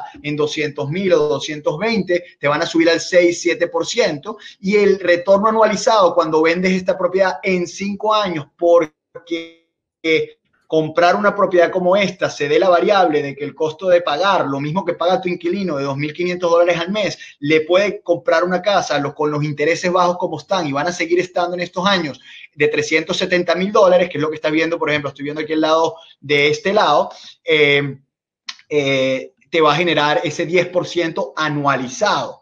En el lado de la, de la, clase, de la clase media baja, estos son los números que podemos estar más o menos viendo. Y, si bien el mercado estaba generando 3, 4 y casi 5 o, muy, muy, pocas oportunidades, 5, 5 y medio por ciento en el cash on cash, que es tu flujo de caja, este, ahorita vamos a poder comenzar a posicionarnos, si Dios quiere, comprando esto un poquito por debajo, cuando los inquilinos empiecen a, eh, a, subir esos alquileres, probablemente esto lo vamos a por fin comenzar a poder ver en números como este, eh, llegando al 6 e inclusive posicionándose en un 7%. Y cuando después haces esa matemática y solo la vendes por 50 mil dólares más a los 5 años, te genera ese también 10% de retorno si no estás apalancado. ¿Ok? Para mostrarles un momento como hacemos este tipo de análisis en el sistema rápidamente. Este, voy a tratar de hacer un sharing screen eh, en un momentito y déjenme saber si lo están viendo. ¿Ven mi, ven mi screen? Sí, Enrique. ahora sí. Básicamente, cuando compras una propiedad en efectivo, todos nuestros agentes inmobiliarios tienen acceso a todas estas herramientas. Este, estás comprando esta propiedad, este es ese mismo análisis en 150 mil dólares, donde le metes eh, 2.500 para repararlo, tienes las variables, tienes un vacancy que le estás poniendo, que es muy importante, de, en este caso, que tenga, la tengas vacante un 7%, al 5 años, vendiéndola en 200 mil, con los costos de cierre y a la propiedad alquilada en 1.700 dólares, vas a tener aquí el management de un 10% anual, más la asociación que te cuesta otros 2.500 dólares anuales, con los gastos de renta, con los taxes, insurance, todo lo demás, te va a dar aquí todas las variables de inversión y te da aquí cómo va funcionando tu flujo de caja anual para darte los 9 mil y pico de dólares y cuando vendas en los 200 mil menos lo que te costó eh, menos lo que fueron tus closing costs, más lo que te creció en la apreciación y lo que recibiste en flujo de caja, es una ganancia de 80 mil dólares. Y con esto los agentes inmobiliarios pueden, en nuestro caso, pasarle sin ningún problema en cada una de las oportunidades un snapshot de cada una de las situaciones donde estén viendo cómo se va a posicionar. Por ejemplo, esta es una, la misma propiedad si la vemos financiándose, porque gran parte de la estrategia estrategia es el apalancamiento que pudimos lograr con muchas de estas inversiones. Cuando te posicionas en cash, la pregunta de ustedes va a ser, bueno, pero como internacional o inversionista, ahora no puedo sacar capital o no me van a prestar. La clave acá es posicionarse en efectivo con los retornos que estábamos viendo ahorita en la, lámina anterior. Y cuando después de, de, te posicionas en 5, 10, 15 propiedades o ponle una sola propiedad y vas al banco a pedirle que te financie una propiedad de inversión que está alquilada y es estable, te van a prestar por el commercial, eh, préstamo comercial sobre la inversión y te va a poder dar números como este. La misma inversión, si le sacas, por ejemplo, a nivel de una sola unidad, a los 100 mil dólares que 150 y pico que habías metido, le vas a sacar 100 mil en refinanciamiento al casi 4%, 3%, 3, 3,5%, tasas entre el 3 y el 3,5%, eh, de, de, interés, tu flujo de caja va a bajar un poquito, ¿no? Mensualmente, pero tu flujo de tu cash on cash va a subir porque solo invertiste ya 55 mil dólares en vez de los 155. Y mira cómo crece en una buena inversión inmobiliaria tu retorno anualizado. Se duplica más, en vez del 10%, estás ya hablando de una eh, eh, vendiéndolo en los mismos 200 mil dólares, haciendo lo mismo, si estás bien invertido y utilizas el financiamiento a tu favor con las tasas preferibles que vas a tener, una vez que tengas el portafolio estabilizado, refinanciándolo o entrándole desde el principio si tienes la posibilidad, es clave, aunque probablemente ahora va a ser primero entrando en cash y después refinanciando, cuando tengas el portafolio, te va a poder subir eh, un par de puntos tu cash on cash y duplicar el retorno anualizado. Eso es clave que lo podamos ver. Creo que es clave que ellos eh, que entiendan allá, especialmente la gente de Chile, Argentina, el financiamiento para extranjeros se puede poner un poco más difícil, ¿no? Eh, creo que los bancos ahorita han, restringido más por, por el miedo de, tratar de ver qué pasa, porque estamos en la mitad de la tormenta, no hemos salido. Creo que va a haber un efecto eh, bastante importante, pero donde puedas entrar en efectivo, porque no hay financiamiento, es donde está la oportunidad. Creo que es claro esto. Eh, Correcto. De, eso, ¿no? Claro, hay, hay bancos hoy en día eh, eh, sentándose, esperándose. Yo ya tuve en ciertos negocios comerciales. Andrés, ¿por qué no nos pones la parte de ver los zip codes de la data? Que creo que eso es importante. Sí, ya de, de, okay, de los bancos que me han dicho, mira, un préstamo comercial, estamos esperando salir de esto para entender bien eh, cómo va a reaccionar el mercado, porque yo, yo veo esto como tres fases. El accidente o el huracán, para aquellos que viven en Miami, pueden entender dónde es, eh, de dónde es el efecto principal que cierra todo. Después tienes la recuperación y después tienes el nuevo normal, que vamos a salir de esto. Eh, todos queremos llegar a la recuperación para poder ir midiendo eh, claro, todos aquellos que, invierten hoy en día, eh, porque hice un poll y veo que más o menos estamos 60% de la gente está segura de invertir y después tenemos 40% que están inciertos o inseguros. Para los que están muy inseguros, eh, hay oportunidades que si uno está montado y listo hoy en día, van a poder tomar porque igual como uno está inseguro por el otro lado, también el vendedor está inseguro y dice, prefiero tomar mi capital ya que esperar. Y hemos visto negocios reducidos entre un 20, 30% eh, de valor de propiedad para tomar efecto sobre eso. Andrés, ¿sigo con la presentación o? No, no, no, ya. Le, muestro, le, muestro, le muestro la data, ¿no? Este, básicamente, nosotros en cada mercado donde nosotros, eh, eh, cómo analizamos los mercados y cómo es importante el uso de la data en todo este tipo de cosas, cómo consigue esos tipos de mercados. Este, uno de nuestros fuertes es el manejo de la data, como se pueden dar cuenta, y básicamente cualquier zip code, cualquier eh, lugar del mapa de los mercados que manejamos, puedes buscarlo por neighborhood, por zip code, por, por school zone, por city o hacer cualquier selección. Y tanto en renta como venta, podemos mirar toda la data del mercado en cuáles son los puntos importantes a ver para este tipo de cosas, desde las vacancias hasta los descuentos, los precios por alquiler, los, los diferentes demográficas de quién está, eh, quién está alquilando, si se alquilan los de dos cuartos más, si se alquilan los de, los de tres cuartos más. Entonces es muy, muy importante poder entender data para saber en qué tipo de inversión te vas a meter. Desde, por ejemplo, en esta gráfica estás viendo acá que en este mercado particular lo que se alquila mucho más son las propiedades de dos cuartos, después vienen las de tres cuartos y en qué precios, tanto los mínimos como los máximos, se deben poder alquilar con qué vacancias. Importantísimo ver eh, eh, siempre en la data que miramos los rent to buy eh, equations, cuánto se está alquilando de la single family, cuántos son condominios, los porcentajes y, y, cómo se está la parte de la absorción del mercado. Todo este tipo de data es muy clave. Una, una data clave con la que agregamos eh, data de mercado que hay que ver para este tipo de inversión, que les damos siempre obviamente la, el consejo, es entender muy bien el, el ratio de rent to price si tú ves cuánto te cuesta mensualmente una propiedad versus cuánto es esa misma propiedad, cuánto cuesta el alquiler versus cuánto estás pagando. Si tú puedes ver en el mercado global esa relación de precio-propiedad, ponle si es 100 mil dólares lo que cuesta y mil dólares lo que está pagando, la relación es un por ciento.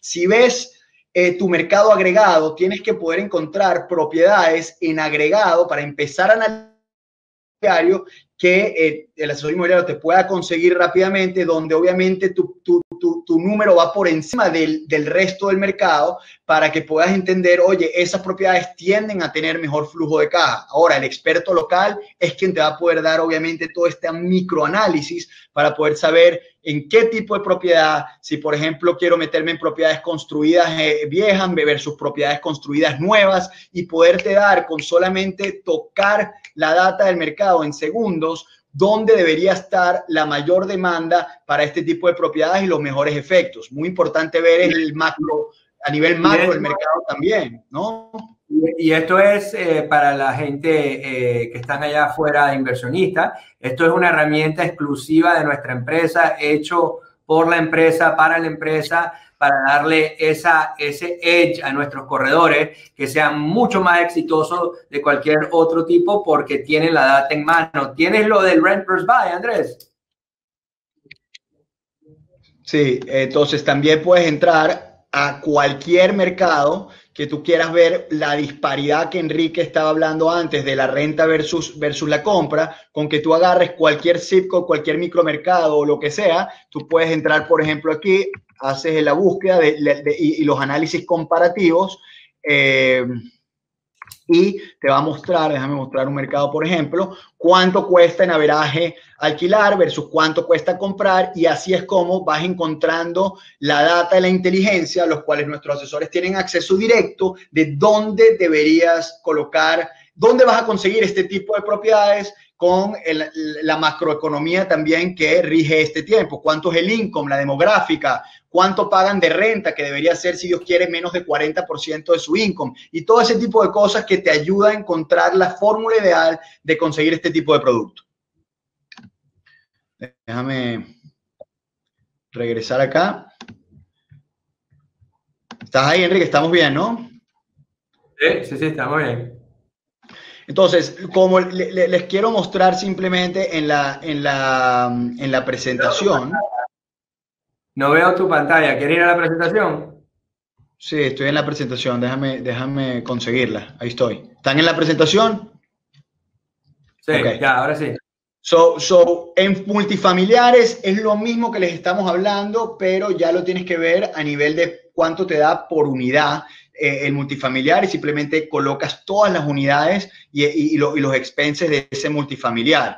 El efecto apalancamiento que hemos hablado, aquí tienes la misma compra en cash versus cuánto te da apalancada después de, hacer el análisis de ambos casos. Entonces, lo que buscamos es posicionarnos muy bien en efectivo en este tipo de, de propiedades de clase media, sea en multifamiliar o en eh, unidades singulares, a veces en single family, a veces en condo, dependiendo de las variables, y después crear una estrategia de apalancamiento para poder repotenciar esto completamente. Eso es lo que te va a dar el retorno más eh, resilient, más fuerte, más controlado y, conservador para navegar este tipo de industria y, y poder capitalizar el horizonte inmobiliario que tenemos.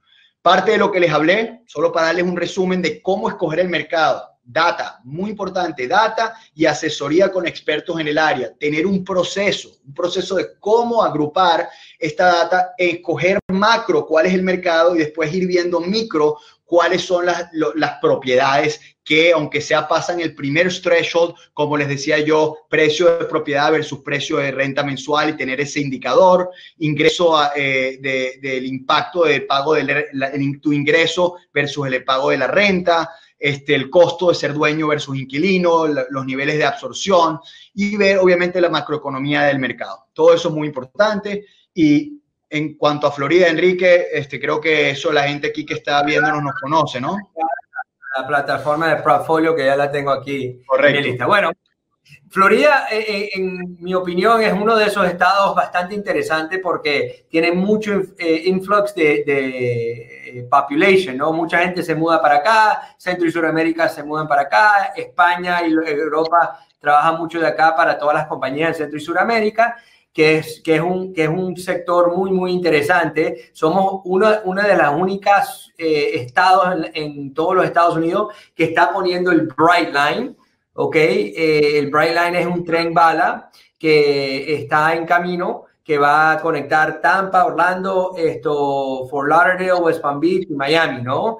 Eh, y están en pláticas que el tren va a lograr llegar a 138 millas por hora, que es decir, Orlando-Miami en su momento que la velocidad esté, puede llegar a, pues dos horas, dos horas y 15 minutos, se está hablando, que sería un éxito ya que en Nueva York, en Manhattan, tomarte un tren a tu casa en abraje son dos horas. O sea, que puedes vivir en Orlando, trabajar en Miami. Y Miami particularmente, que es un segmento que buscamos aquí en la foto que puso Andrés, tenemos un parque nacional de un lado y tenemos el Everglades National Park por el otro. Para aquellos que son de Venezuela, es, como el valle, ¿no? En, Venezuela, donde, donde todo llegó el valle, toca las dos paredes, entra y sube. Es lo que está pasando mucho en Miami y otros sectores que estamos nosotros invirtiendo y recomendando, eh, que son muy buenas oportunidades, ¿no? Esto, Andrés. Enrique, creo que es muy importante que Enrique entre antes de finalizar en el punto de cómo pueden tener visibilidad de todas sus inversiones si se hacen correctamente. Y antes de que pasarlo con Enrique para que él lo, lo, termine, les comento este, que nuestra, en nuestra eh, posición les recomendamos que ahora es el momento para, depende en qué parte del negocio estás tú, este, ya empezar a poder tener la asesoría para buscar las inversiones, porque es el momento. Eh, eh, los vendedores van a comenzar a estar desesperados y hay que empezar a probar hasta dónde este, ya pueden lograr los números que necesitan. Los bancos están limitando acceso a capital, el costo de remodelación ahora va a ser más bajo, hay menos competencia por gente está eh, eh, en, un estado de shock. Este, hay buen retorno en comparación a otros investment allocations y entonces puedes hedge tus posiciones y ahora puedes posicionarte en mercados que antes no te daban el flujo de caja que, que era atractivo, pero son supermercados como mercados en Florida a un cap más alto en, un corto horizonte. Entonces, es momento de este, poder adquirir también conocimiento, armar tu equipo y, estar conectado con las propuestas de propiedades para poder salir adelante. Enrique, te dejo para que nos muestre un poquito de lo que hacemos en Portfolio para administrar todo este tipo de inmuebles. Y con lo último que les quiero dejar yo antes de eso es solamente que sepan que la inversión no es una oportunidad la inversión debe ser desarrollada como una estrategia. Nosotros buscamos siempre trabajar con inversionistas a través de nuestros corredores y nuestros expertos, dándoles un ecosistema integrado, no solamente que busca oportunidades, sino que te desarrolla una relación a largo plazo donde estamos juntos ejecutando la inversión, no solo vendiendo y saliendo corriendo con la oportunidad. Enrique, go for it. Tenemos eh, unos 10 minutitos. Bueno, lo, lo, más importante entender de qué, qué esperaría y expectativas como inversionista eh, de la empresa Avanti Way Portfolio, ¿no? Las dos empresas trabajan conjuntas, eh, Andrés y yo somos dueños de estas empresas eh, y prácticamente Avanti Way, los corredores que tenemos que han invitado a mucha gente a, a participar en el webinar, hace toda la parte de trámite de compra, es identificar el bien y esto, posicionar la venta Después entra la parte que acá es donde manejamos la inversión y hemos creado prácticamente un field de un bono ladrillo para todos los inversionistas allá. Y acá en Portfolio hicimos algo único en la industria, es realmente crear un, un portafolio, una plataforma donde sencillamente tú puedes entender dónde estoy parado, qué tipo de retorno tengo y cómo va fluyendo todo. Y aquí claramente puedes ver, este inversionista tiene 230 propiedades, tiene 81% vacancy, eh, occupancy, perdón, eh, tiene un valor de 65 millones de dólares en el mercado, tiene el efectivo 583 mil para poder sacar. El inversionista puede crear esto que le manden mensual, trimestral, semestral, anual, cuando quiera. Y lo increíble de la plataforma es que te deja crear diferentes portafolios. ¿Por qué? Las inversiones que quizás hice en Orlando no son iguales a las que hago en Miami. Las inversiones que hice en Miami de clase media baja no es igual de clase media. Entonces, todo esto nos deja crear portafolios financieros que ya estos portafolios podemos ver todo lo que pasa. Cuántas propiedades son, cuánto recibimos mensualmente, cuánto invertimos, cuál es el, estimado valor, cuál es el IRR de la inversión. Yo le puedo dar clic acá al IRR y puedo ver desde que yo hice la inversión hasta hoy en día todos los ingresos, egresos de las propiedades en un clic de un finger y también lo puedo bajar en Excel. Eh, somos muy fiel creyentes a través de todas nuestras organizaciones en obviamente innovar pero crear transparencia y colaboración con cada uno de nuestros clientes, sea de, nuestro corredor del trato de la transacción hasta obviamente manejar la inversión. Aquí puedo ver el efectivo que genero, eh, aquí puedo ver cada uno de los activos. So, aquí tengo ocho apartamentos, este me está generando 13, este me está generando 11, 10, este me está generando 20, este me está generando eh, 4. Eh, entonces puedes ver que este de 4 me está, me está bajando la inversión en cual quizás valdrá la pena vender ese para posicionarlo en otro que nos puede dar mejor flujo de caja. Ahora, lo increíble de la plataforma y la experiencia que logramos crear hacia el inversionista es que puedes ver todita tu contabilidad por portafolio eh, en, en, Internet, ¿no? Esto me enseña a mí cada dólar que entra y cada dólar que se gasta. Hasta el punto que aquí, por ejemplo, gastaron 260 dólares, le puedo dar clic acá, puedo abrir y puedo ver las fotos de, y los invoices de todo lo que se le gastó al inversionista para que el inversionista tenga transparencia y claridad de cómo le estamos manejando el bien y obviamente el dinero para, para hacer el bien eh, por ese lado. Voy a dejar que esto se baje, que en un segundito ya está listo, pero aquí puedo sacar eh, balance sheets, de, de, cualquier momento de mi, de mi inversión, el flujo de caja, todos los work orders que están abiertos, qué ha pasado, este ya se terminó, eh, pidieron un aire nuevo, puedes ver todos los proyectos, puedes ver todos los list details de todas las propiedades. Aquí está la foto, se cambió el filtro, el aire se arregló, se le cambió la tubería, etcétera, etcétera, que son las cosas que se hicieron y por qué se gastó esa plata. Aquí tienes toditos los leases y quién no ha pagado. So, fácilmente aquí puedo ver, este no me pagó 1.600 dólares, puedo ver qué mes no me pagó, qué tipo de plata eh, debe y qué estamos haciendo nosotros para conectar ese tipo de, dinero del inquilino. So, trabajamos con mucha transparencia en el sentido de dar eh, toda la información a nivel portal, muy sencillo. Aquí puedes ver lo que te debe, como te dije. Puedes también ver, eh, este, este inquilino me ha pagado 13 mil, 34 mil, 92 mil, son buenos inquilinos, etcétera, etcétera, para darle a ustedes eh, lo que nosotros buscamos, una experiencia única de no solamente venderle buenas inversiones, sino también manejarlas y llevarle al cabo de maximizar el retorno de cada una de sus inversiones. So ya para terminar, tal cual como dijo Andrés, esto, lastimosamente no pudimos hacer eh, eh, answers to las preguntas porque ya se nos está acabando el tiempo, pero por email seguramente sus corredores y nosotros les logramos contestar las preguntas.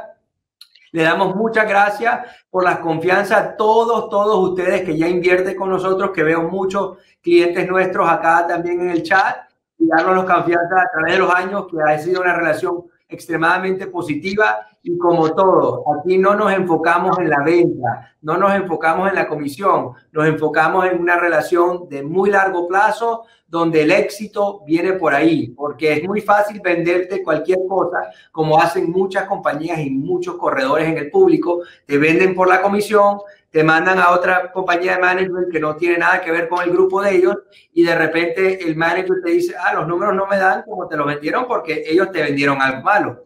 O, o viceversa, ¿no? El corredor dice, no, te están manejando la inversión mala. Aquí estamos totalmente integrados para evitar ese tipo de situación y maximizar el rendimiento de la plata de ustedes con un servicio integral y completo. Tenemos la capacidad de ayudarles a estructurar la inversión a través de nuestros abogados. Tenemos contadores que hacen la contabilidad anual y ambos, abogado y contador que tenemos acá listos para ustedes, les pueden guiar en cuál es la mejor estructura de inversión para ustedes en posicionarse, ¿no? Tenemos toda la parte del mantenimiento del bien, esto, reparaciones, tenemos contratos ya prenegociados eh, de largo plazo en costo de reemplazar aires, esto, tubería, minodoros, eh, luces, ventanas en casa, tenemos todo eso montado hasta la parte que vieron de manejo de inversión en cual ustedes pueden ver con una transparencia. Eh, les brindamos a ustedes, los que no nos conocen, un equipo con más de 40 mil transacciones, más esto de prácticamente un billón de dólares en, en, en esto, manejo de inversiones esto tenemos una vacancia muy baja comparado a mucha de nuestra competencia porque manejamos efectivo, tratamos a los inquilinos sumamente bien, en cual crea esa relación de renovar, renovar, renovar y crea un efecto muy, muy, muy positivo hacia el inversionista. Eh, Andrés y yo somos fanáticos de la industria, siempre buscando maneras de cómo mejorar, innovar y darle esta información a, nuestros corredores y finalmente, con lo último, manejamos centros comerciales con más de 500 mil pies cuadrados, eh, edificios comerciales con 450 mil pies cuadrados, obviamente la parte residencial, que es la parte eh, donde tenemos más de 2 millones de pies cuadrados, Eh, tenemos mucha experiencia y expertise en, aterrizar esto. Y bueno, de galpones 225 mil pies cuadrados debajo de manejo, asegurándole a ustedes que van a estar brindados con, con un buen equipo que les pueda lograr eh, ser la misión. Veo que muchos de ustedes estuvieron eh, positivos eh, en la parte de poder invertir y esperamos poder ser parte de ese proceso de ustedes en esa gestión. como compañía, últimamente tenemos muchos reconocimientos que Andrés ha puesto aquí en la pantalla sobre el, National Association of Realtors, los realtors locales, el Real Deal, de poder esto, prestar buen servicio y estar committed a la sociedad de hacer algo positivo ambos para ustedes y nosotros. Son muchas gracias por el tiempo hoy y bueno, seguramente estaremos haciendo otro webinar y, y celebrando muchos éxitos para aquellos que se animen a invertir hoy en día. Hasta luego. Sí. Hasta luego, señores. Gracias por participar. Les pido, por favor, este, si alguien los invitó a este webinar y quieren saber más información, que se comuniquen directamente con ellos para que les puedan pasar la información y la presentación. Todos nuestros asesores inmobiliarios van a tener acceso directamente a la presentación y a todo el que se registró en el webinar va a recibir eh, eh, de, esa manera a través de nuestros asesores la, la presentación con cualquier pregunta, cualquier cosa sientan que estamos aquí para poder apoyarlos a través de todo el equipo, así que lo que necesiten, esperamos poder darles igual de, data como la que les dimos hoy, que les sea útil, sea los, los anime a los que no se han metido a meterse ahora y los que sí se han metido en el mundo inmobiliario, a que ahorita vean que de verdad viene un camino muy interesante, con aguas muy bonitas para navegar, así que con la data correcta, el equipo correcto, este, vamos a poder, si Dios quiere, poder hacer cosas bien bonitas a nivel inmobiliario. Esta es una estrategia que creemos que en este momento les puede ser muy útil, así que ojalá nos hayan sacado aunque sea una idea que puedan implementar. Un abrazo a todos. Gracias Enrique por la participación. Nos estamos en contacto.